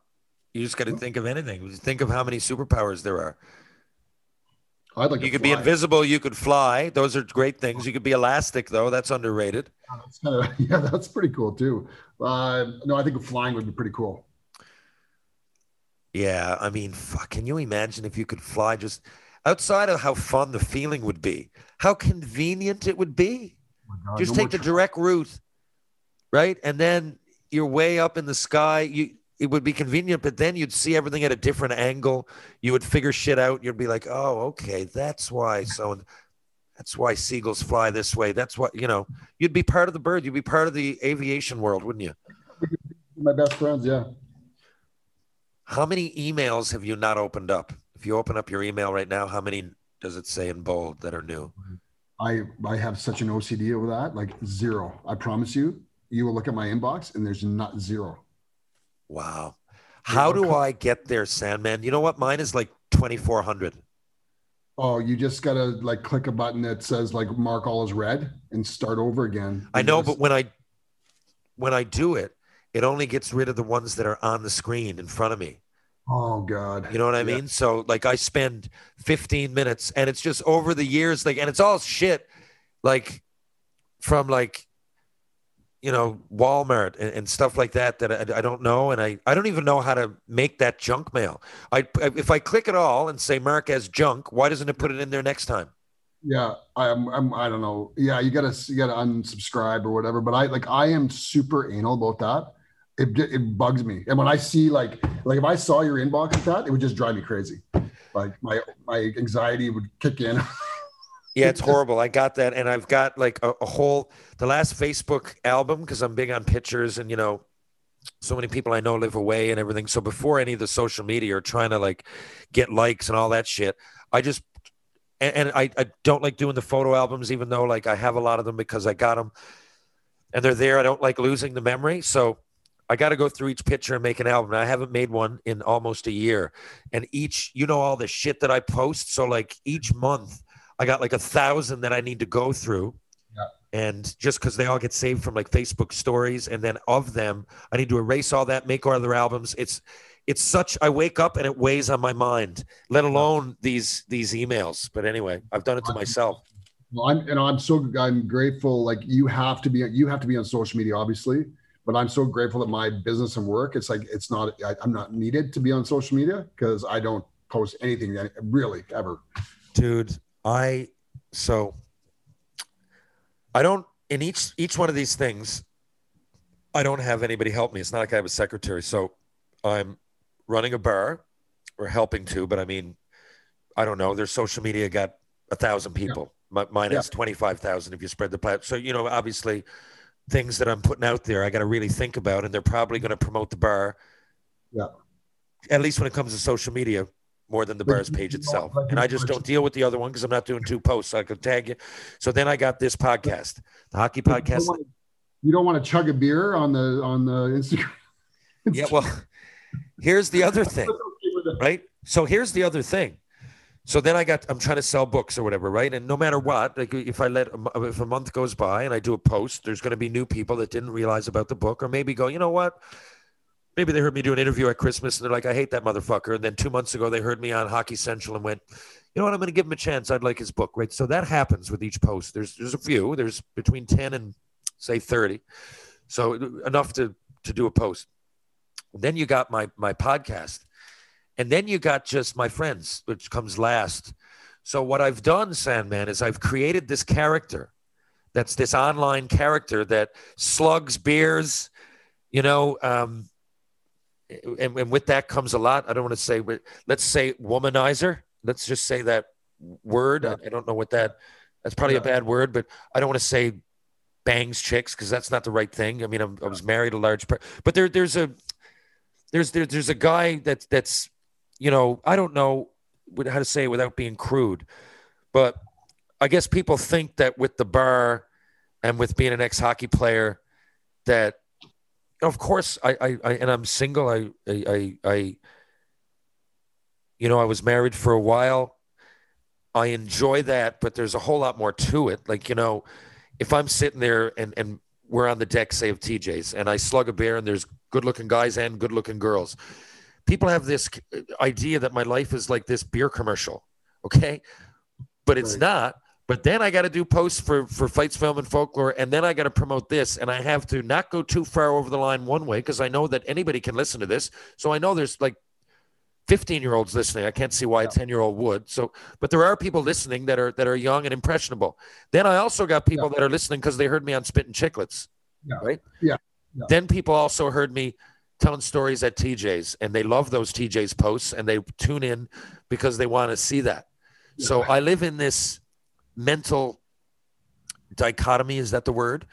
That I'm constantly battling with. Like, should I put this out there? And you know, I, I got a great relationship with my ex-wife. Do Danielle's uh, parents want to see this?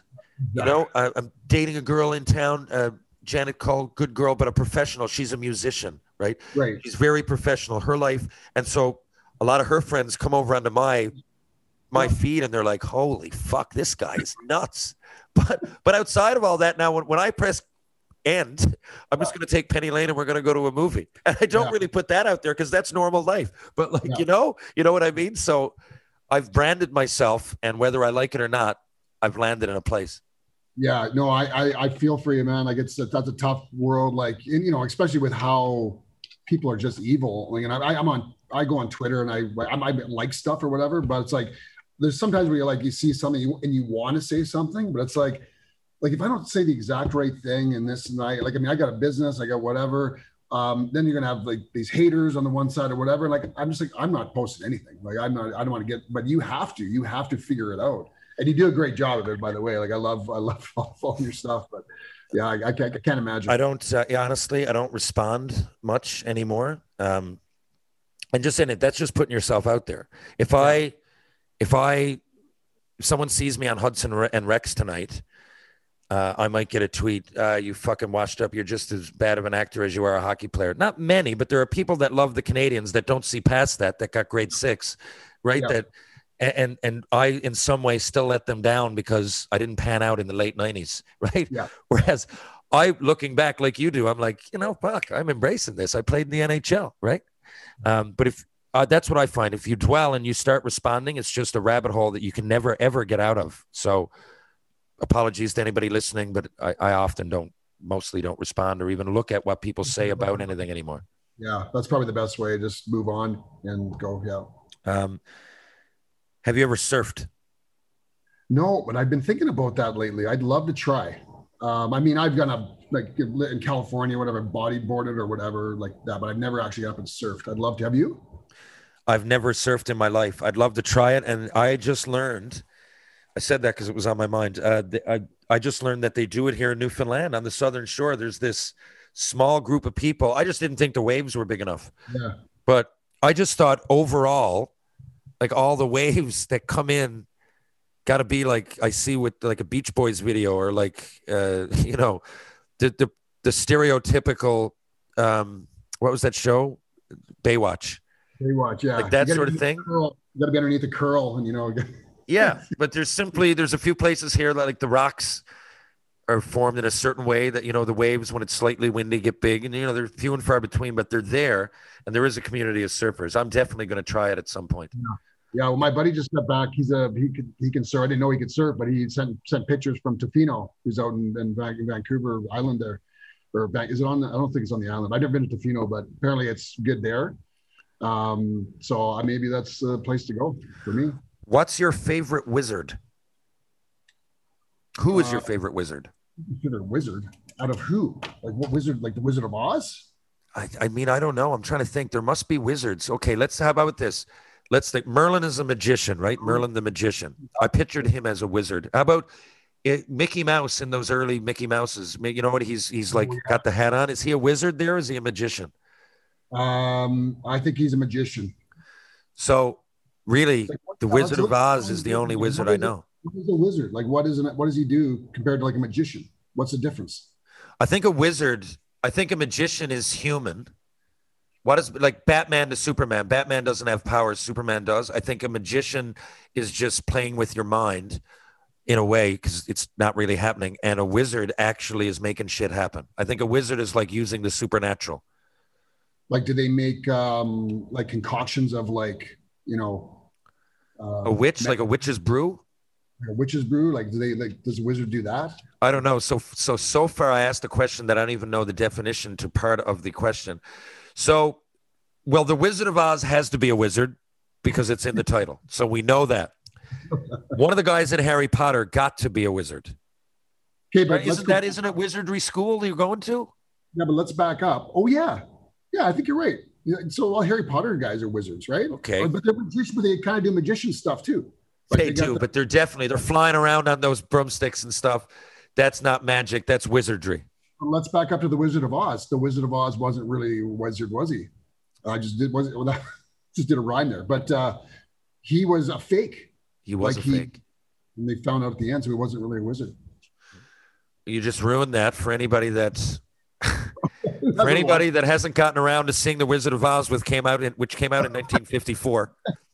Well, maybe maybe uh, Tanaka or Kane Tanaka hasn't seen it yet. He's 118 years old. Maybe you ruined it for him. We'll have to just edit in there a spoiler alert. You know, if you, if you don't want to know how the Wizard of Oz ends, please uh, turn off your microphone for your mute for a few minutes. I'd love to get Kane Tanaka, the 118 year old, on this. Do you think I could get him on the podcast? Like, who do you think people are asking him for his time every day because he's like a celebrity, or do you think like he's just sitting in a room, his heart's beating, he's aware of everything, they're feeding him pudding, he listens to albums maybe, but he's just there. Yeah, I don't. I can't see him being able to even figure out how to get on here. Number one, uh, and, and you know what? He's probably met so many people in his life. He's just like, oh, I've met I've met a version of you 50 times. I don't need to talk to some other guy that's funny and whatever. I'm I'm done. I'm just going to be grumpy. I don't know the answer to this. Do you think he drives still? I could. I, I don't think he'd be allowed. I can't see it. Why wouldn't you be allowed? That's what I've often thought. You should have to redo your test when you when you're 60 or 65 because when people lose. I mean, not knocking old people. I'm going to get there. I, I mean, it, this ages thing people are talking about. I mean, what's ages? I'm going to get there eventually anyway. And maybe mm-hmm. it's 40. I don't know. Whenever people start losing their sight a little bit, but people are going around 95 years old, peeping over the wheel like Mr. Magoo that are scared of a bump. I mean, and they still got their fucking license because they got it in 1942 after the Great Depression. I think that is retarded, man. Yeah, but you're. I think you're supposed to at a certain age. You got to go back and get retested. Some something after a certain age. Well, I don't know. My parents are 70. They didn't have to do it. Have to. I don't know. When You is that what? age? You know what I mean? Like, and I'm not, I know there's all kinds of healthy 70 year olds. Mick Jagger's going on tour again. What is going on there? 77 years old, the Rolling Stones. So obviously, there's people that get up and dance around, but there's also people that can't walk five feet in 30 minutes. So how can you go driving? I'm, I'm with you 100%. I'm with you. Well, get What- back to Kane though. Like Kane, probably maybe he doesn't. How do you make it to that age? Maybe he bikes and walks everywhere, and that's how he's that's how he's got to his age. So he maybe doesn't even have a license. It's true. There's so much. As soon as this is over, of course, I'm going to know everything about Kane Tanaka. But right now, all I know is that he's 118 years old and something got him there. Sam, man, that's as good a time as any to to to sign off. Um, do you have anything else? Do you have anything I should I could promote? Do you have anything to talk about? I know I'm going to see you in a couple months when I go to shoot a TV show in Ontario. I'm looking forward to that. What else do you have coming up? Uh, you know, buddy, I got nothing off the top of my head. Uh, doing some uh, traveling. I'm actually going to figure out. Uh, I'm glad you're coming in the, to Ontario, but I got to figure out a way to get up to see you. Um, and I'm kind of look. I've been looking into it, so hopefully maybe September I can come and uh, spend a weekend with you, and we can catch up and we can do this just by ourselves for, two straight days. We just talk, just talk for two straight days. That's music to my ears, and we're going to uh, get reacquainted with George Street. Oh my God. I just saw though uh, that the festival, right? August, August 27th to the 1st. Unfortunately, I, I, I can't get there that early, but that would have been that would have been a great way to get It would. I'm glad they're getting it in. It's usually at the beginning of August. It's usually right now. This would be George Street Festival, and you know when we have a year to plan, there's always um, every night there's a concert, and there's usually local bands leading up to a big band. Whether it's and when I say big, yeah, I guess it would be uh, you know like Third Eye Blind will probably be on Thursday, and then on Friday you'll probably have say Huey Lewis and the News, and then Saturday you you go for Green Day or something like that. Not that we ever have, but I heard they're tr- you know that's usually so it's a build up, and and actually it builds up five days, not three, and all day long leading up to those big acts. There are other players, a lot of them local, Atlantic Canada, but a lot of artists want to fly in and show off their stuff, and they'll, you know, it, and and it, people are really enjoying that time. It's a great time to get down and walk, and they close off all the streets down there that you can just walk around. Um, so it's a great time to come. I believe this year it was hard to plan because no one really knew what was happening. So it's all local, but doesn't mean it'll be bad. We got lots of great artists here. It'll be great. It'll be great. Well, I just gotta before I cut off here, I just wanted to say, uh, I mean, I know you, we're really good friends, but I'm super proud of where you're at right now with your podcast and now this TV, uh, the, the show you're going to be doing and all that kind of stuff. And uh, I've uh, you, you know I'm one of your biggest fans, and I uh, I'm glad that your talents are being rewarded because you're uh, you're a fun guy and you're a smart guy, as, and and I think people need to have more of you. I know it's a hard work, but uh, we need to have more of you. More Terry Well- Ryan. More. That's that's uh, hard to do. Well, maybe talk to my dad about that. Um, but listen, one of my favorite teammates ever. Can't wait to see you again. I really do appreciate that. And you always, Sam, man, you used to say this, and I don't. I still don't know what. I'm, I'm putting along. I'm figuring it out. But you used to say you should have a radio show when we played together. And uh, you know, you also were the first one ever to bring up a book ever. You were going to do it. You were going to do it. You inspired me on that bus right around when you went back to get your degree. We didn't talk much about that. You were doing courses, and we would sit back there, and uh, we had the most intellectual conversations that I remember in my hockey career. And uh, I think we we have the same view of the game, and we enjoy playing it. It's passionate, but like you said earlier, you mentioned, you know, we played the game, and it, we we weren't ever too far from a little bit of anxiety because of the way that we played, and that just doesn't mean the toughness. It means the pressure of being a big pick and you know playing up in those top leagues. It's not like we spent our whole career in the East Coast League. You're always trying to get up here, and there's a lot of anxiety. And we would get on the bus and we would enjoy the escape. Like hockey's not everything. I love I love Aaron Brand. If I needed to know about hockey, I or I, if I needed to get to play a little bit better and get focused, I would go talk to him because he. Yeah. But we were on the same page when it, you know what? Let's tune out and go to a concert. You know. There's always so many th- uh, things to talk about. Like it always was a very narrow bandwidth of most guys, like just hockey, whatever. And then we would always get on these random conversations about all sorts of interesting things. And Yeah. Well, hey, you wanted to sit next to Aristotle, so uh, need I say more? Uh, I always end with a song. Today it's simply "See You Later, Alligator." In a While, Crocodile, originally by Bill Haley and the Comets in 1957. But it's fitting; those lyrics work. I'm going to see you soon. Thanks for coming on, and uh, until that point, Sam, man, you take care. you too, bud. Love you. And there you have it. Little conversation with the Sandman, Terran Sandwith, one of my good buddies, if you couldn't tell. I hope that was interesting. Sandman's got a lot of stories, been a lot of places. We're very similar guys. I usually get a uh, decent response whenever he shows his face on my program. So thanks to him again. Can't wait to see the Sandman too. Check out some of his highlights. Um, was a stay-at-home D. There's not too many goals on there, although he did score a few. But Sandman's right. He, he, his bread and butter was like getting the puck out of the zone, real good, hard to get around. Tall guy, thick guy who would hit you, take you out of the play. Wasn't there to injure you. It wasn't like cheap, but very like. There's a reason he played in the NHL. Easily could have played longer. Um, a smart defenseman that usually made the right play. Um, and you know, just like you said, you, you, in that era, you're that big, and you you, you want to play fairly tough. Then you had to drop the mitts quite a bit, and he's got a few of those stories too. Um, before we go, some quick one-offs. Uh, just some questions I got. Uh, hey Terry, you think Alexander Ovechkin will break the record? I just asked that to Sandman. Do I think if I had to put money on it, I'd say yes. Um, I think he's really determined. I know it's the if he gets injured, but maybe he won't. And uh, I'm not rooting one way or the other. I love the fact Gretzky got it, and I watched him play. And I mean, saying he was my idol would mean I had no more. But him and Mario Lemieux, Steve Yzerman, Chris Nilan, guys like that, they, they were all on the same level for me, and uh, all idols. Bob Probert. Uh, so right now, one of my idols has the record. I'm going to enjoy that. But if Alexander Ovechkin breaks it, hats off to him, man.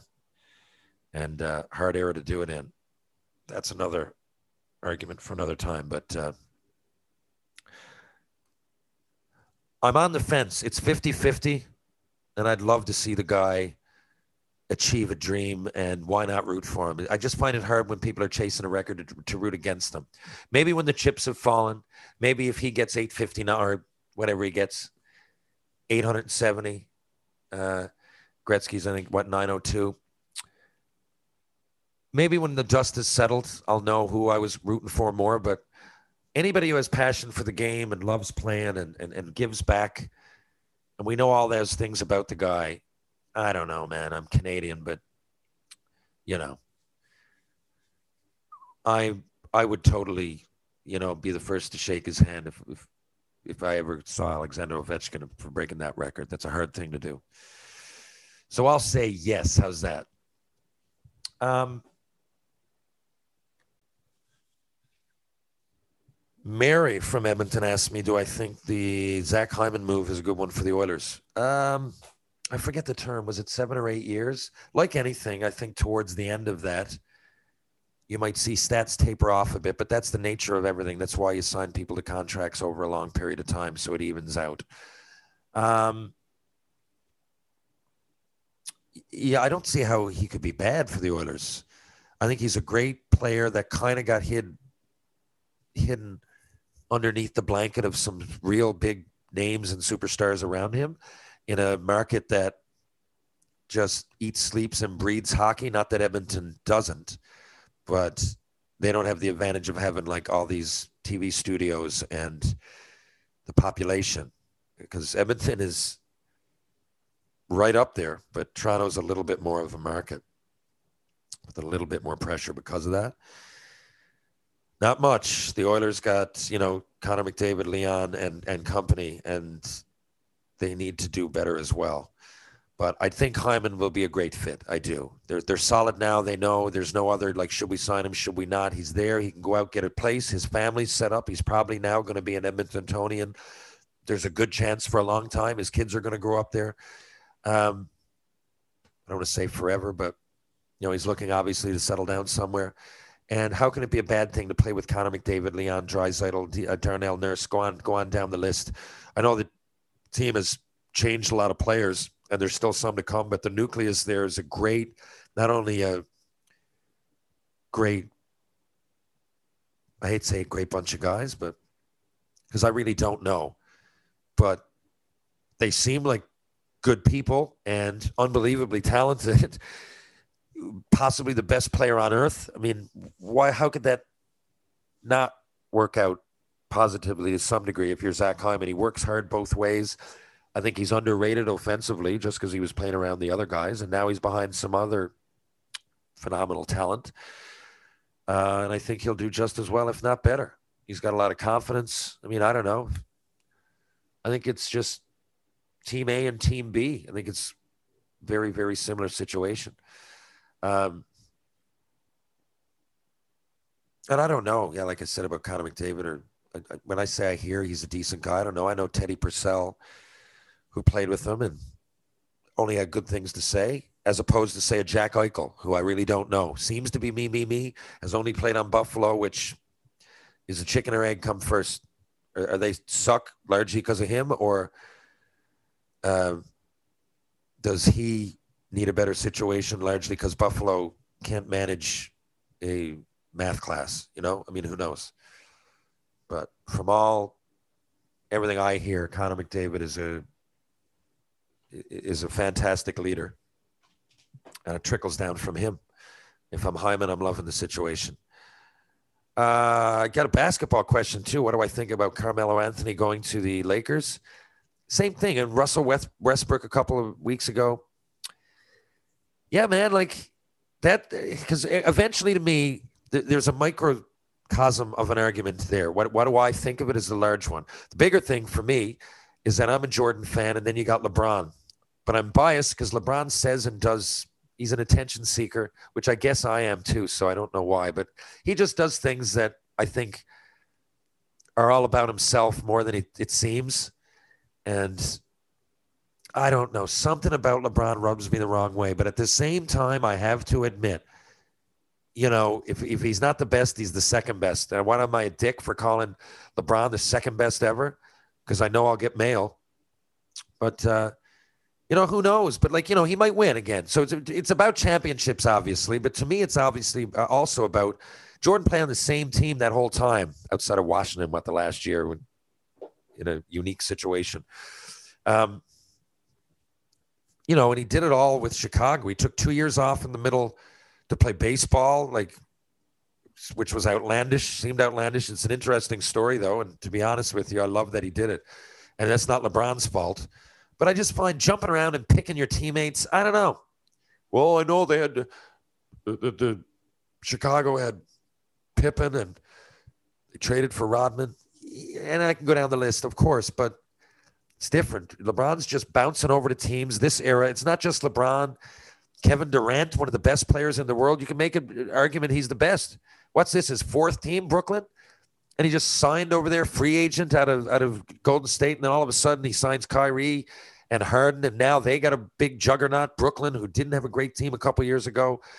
And it's just like superstars going to one team and then getting a few buddies there. I don't know. Are the Lakers, you know, uh, favored to win? I- don't know. But now they got LeBron, Anthony Davis, uh, Russell Westbrook, Carmelo Anthony is a fossil at this point, but he still is no different than Blake Griffin on the Nets, right? Give you a bit of inspiration. You're still a good player. You're still Melo. So there, for your top five or like Team USA. I mean, I, I don't know, man. Of, of course. So you're just narrowing it down. This year, of course, the Bucks won. Everybody's happy. Someone different won because people were injured. I'd, I'd love the Bucks to repeat, but I don't think shit like that's possible. It's going to be Brooklyn versus the Lakers right now. Call it in the summer for next spring, unless there's injuries. And I just don't like that about basketball. Of course, I mean, he, I guess LeBron can play. It's a feat that he's playing this good this late. That is incredible. But as far as championships, I don't know. I could play till he's 52, I guess, if you just keep signing the best players in the league. anyway, that's my thought. I'm a Jordan fan. I'm definitely biased, though, so don't get your basketball information from me. The rest of these questions, honestly, I'll get to next week. It's a nice day. I don't know how many are left. It's, uh, what are we at, August 4th? We're in St. John's, so I know that we have great falls, but almost as soon as September hits, it starts chilling out at night. Right now, I know it's 25 degrees. It's 4:13 p.m. Uh, I said the fourth, August 5th, and I'm going to take my daughter swimming because I don't know how many more days we got. If not for the weather, because we're real busy, and she's got a bunch of soccer tournaments. So, thanks for tuning in. Thanks to Wedgwood Cafe, TJ's Pub downtown, Green Sleeves downtown, uptown. If you're from St. John's, well, wherever, get out, support local businesses. Um, if you're from St. John's, come on down, man. Check out the pedestrian walk. Uh, Merchant Tavern just opened their crab shack. Jeremy Charles, one of my good buddies, go down and check that out. What a treat! And uh, just get out, live, live again. The veil is is is being removed. We get to see the sun. We get to live without masks very soon. Knock on wood. I know it's still out there, but it's just so nice to uh, to live uh, with with confidence that we're going to stride into the future with less and less of this COVID, and it's going to be a thing of the past, and that'll be a good thing for me and billions of others. Thanks for tuning in. Next week, we'll be back at it, same time, same place, Thursday. Tales with Terran, the Hockey Podcast Network. Talk soon. Thanks again. Catch you on the rebound.